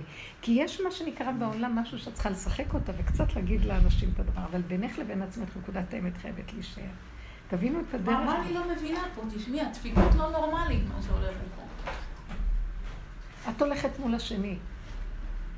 בוא נגיד שיש איזה גבול שתגידי, הלכתי מול השני, לא יכולתי אחרת, אז תחזרי פנימה ותראי איפה שהתפוקה, שאת הולכת מול השני, את נותנת לשני ממשות, ואת מסדרת. ואני הולכת פנימה. ברור שאני הולכת פנימה, מה נראה? ותראי מה. כמה אני יכולה להישאר בחוץ? ותראי מה, ותראי מה. תראי את עצמך. תראי שמימשת אותו, זה בעיה. עכשיו הלכת, צעקת ואמרת, רגע, ואתה מי אתה שאתה נוגע לי בפגם בכלל וזה...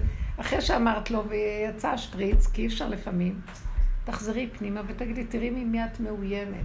תשארי בפגם, תגידי, נכון. גם לא יש פגם, לכולם יש פגמים. הוא פשוט יורד לי על הווריד, זה מרגיז, זה נכון, לפעמים צריך לסלק את הזבוב, אבל זה לא אומר שעכשיו אני יותר ממנו, זה עוד פעם נגמר.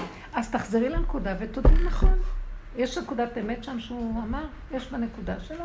עכשיו, זה לא בשביל לרדת על עצמי, זה בשביל שדרכה להתחבר לבורונה ולהגיד, יותר מהגריעות הזאת לא יכולה להיות, אולי תתגלה.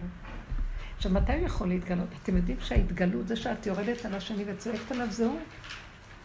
והוא צועק עליו, ולפעמים השני מקבל, שותק. זה כבר הבורא עולם צועק עליו.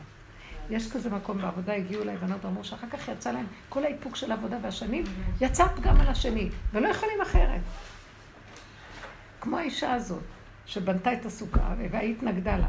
זאת אומרת, אני אפרק לך, אני, ארוג אותך, אני חתיכות, אני אקח את הקרש ואני אפרק את זה לחתיכות, חתיכות. והיא התחילה לפרט לה מה היא תעשה לה. אישה חרדית, בעלה מפונוביץ', לא אכפת לה. היא אומרת, מה שפתאום נהיה לי זה שיצא לי כי לא יכולתי אחרת. זהו. זהו, כי כל הזמן אני משוגעת בפנים ולא מוציאה את זה. יצא לי. כי הרגיזה אותי מאיזה חשבון קודם שהיה לי איתה, וזהו. עכשיו, היא לא נשארה בזהו, בנקמנות, היא נשארה בהשלמה של זה מה שהיא, והיא צוחקת מול זה. הבנתם את הדקות? היא צוחקת מול הפגם של עצמה. זו דרך מאוד דקה ועדינה, ככה מגלים אלוקות.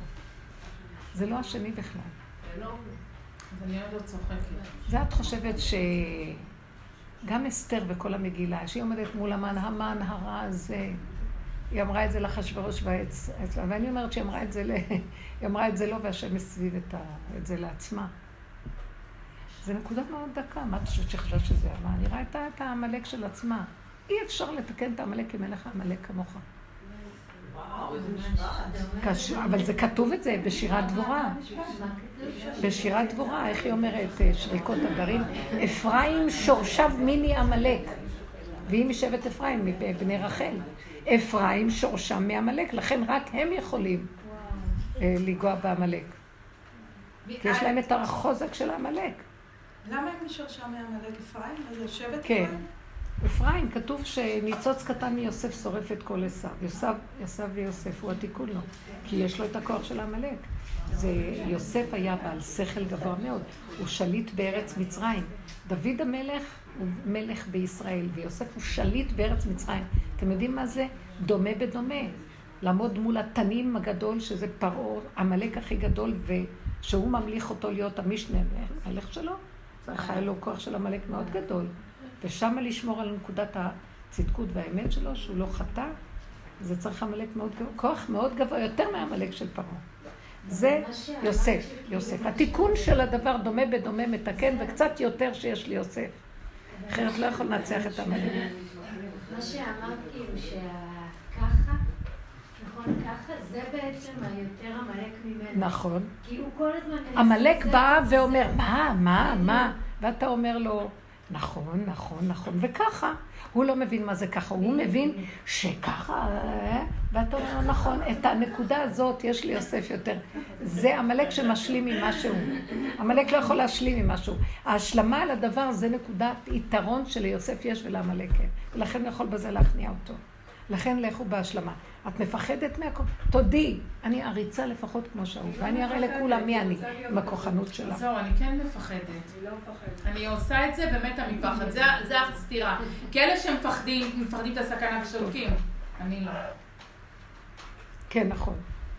הב- הב- הבת מלך יש לה משהו של קלות דעת שגם יראה אין לה. זה נקרא התאבדות. יש לה נקודת ההתאבדות שהיא למעלה מהיראה. ככה לבת מלך יש? כן. ולכן כל הישועה ממנה. היא יונה פותה אין לב. קלה, נשים דעתן קלות. זה המקום של לא רע ממילימטר הורגת. זה טוב. יש משהו במלכות שרק המלכות תגאל את כל המצב הזה. רחל. רחל הקטנה. זה המקום. לכן אל תבקרו את עצמכם, תקבלו, תסכימו ותודו. ותשתמשו בכאבים והעצבים של החיים דומה בדומה עד שהוא יתגלה.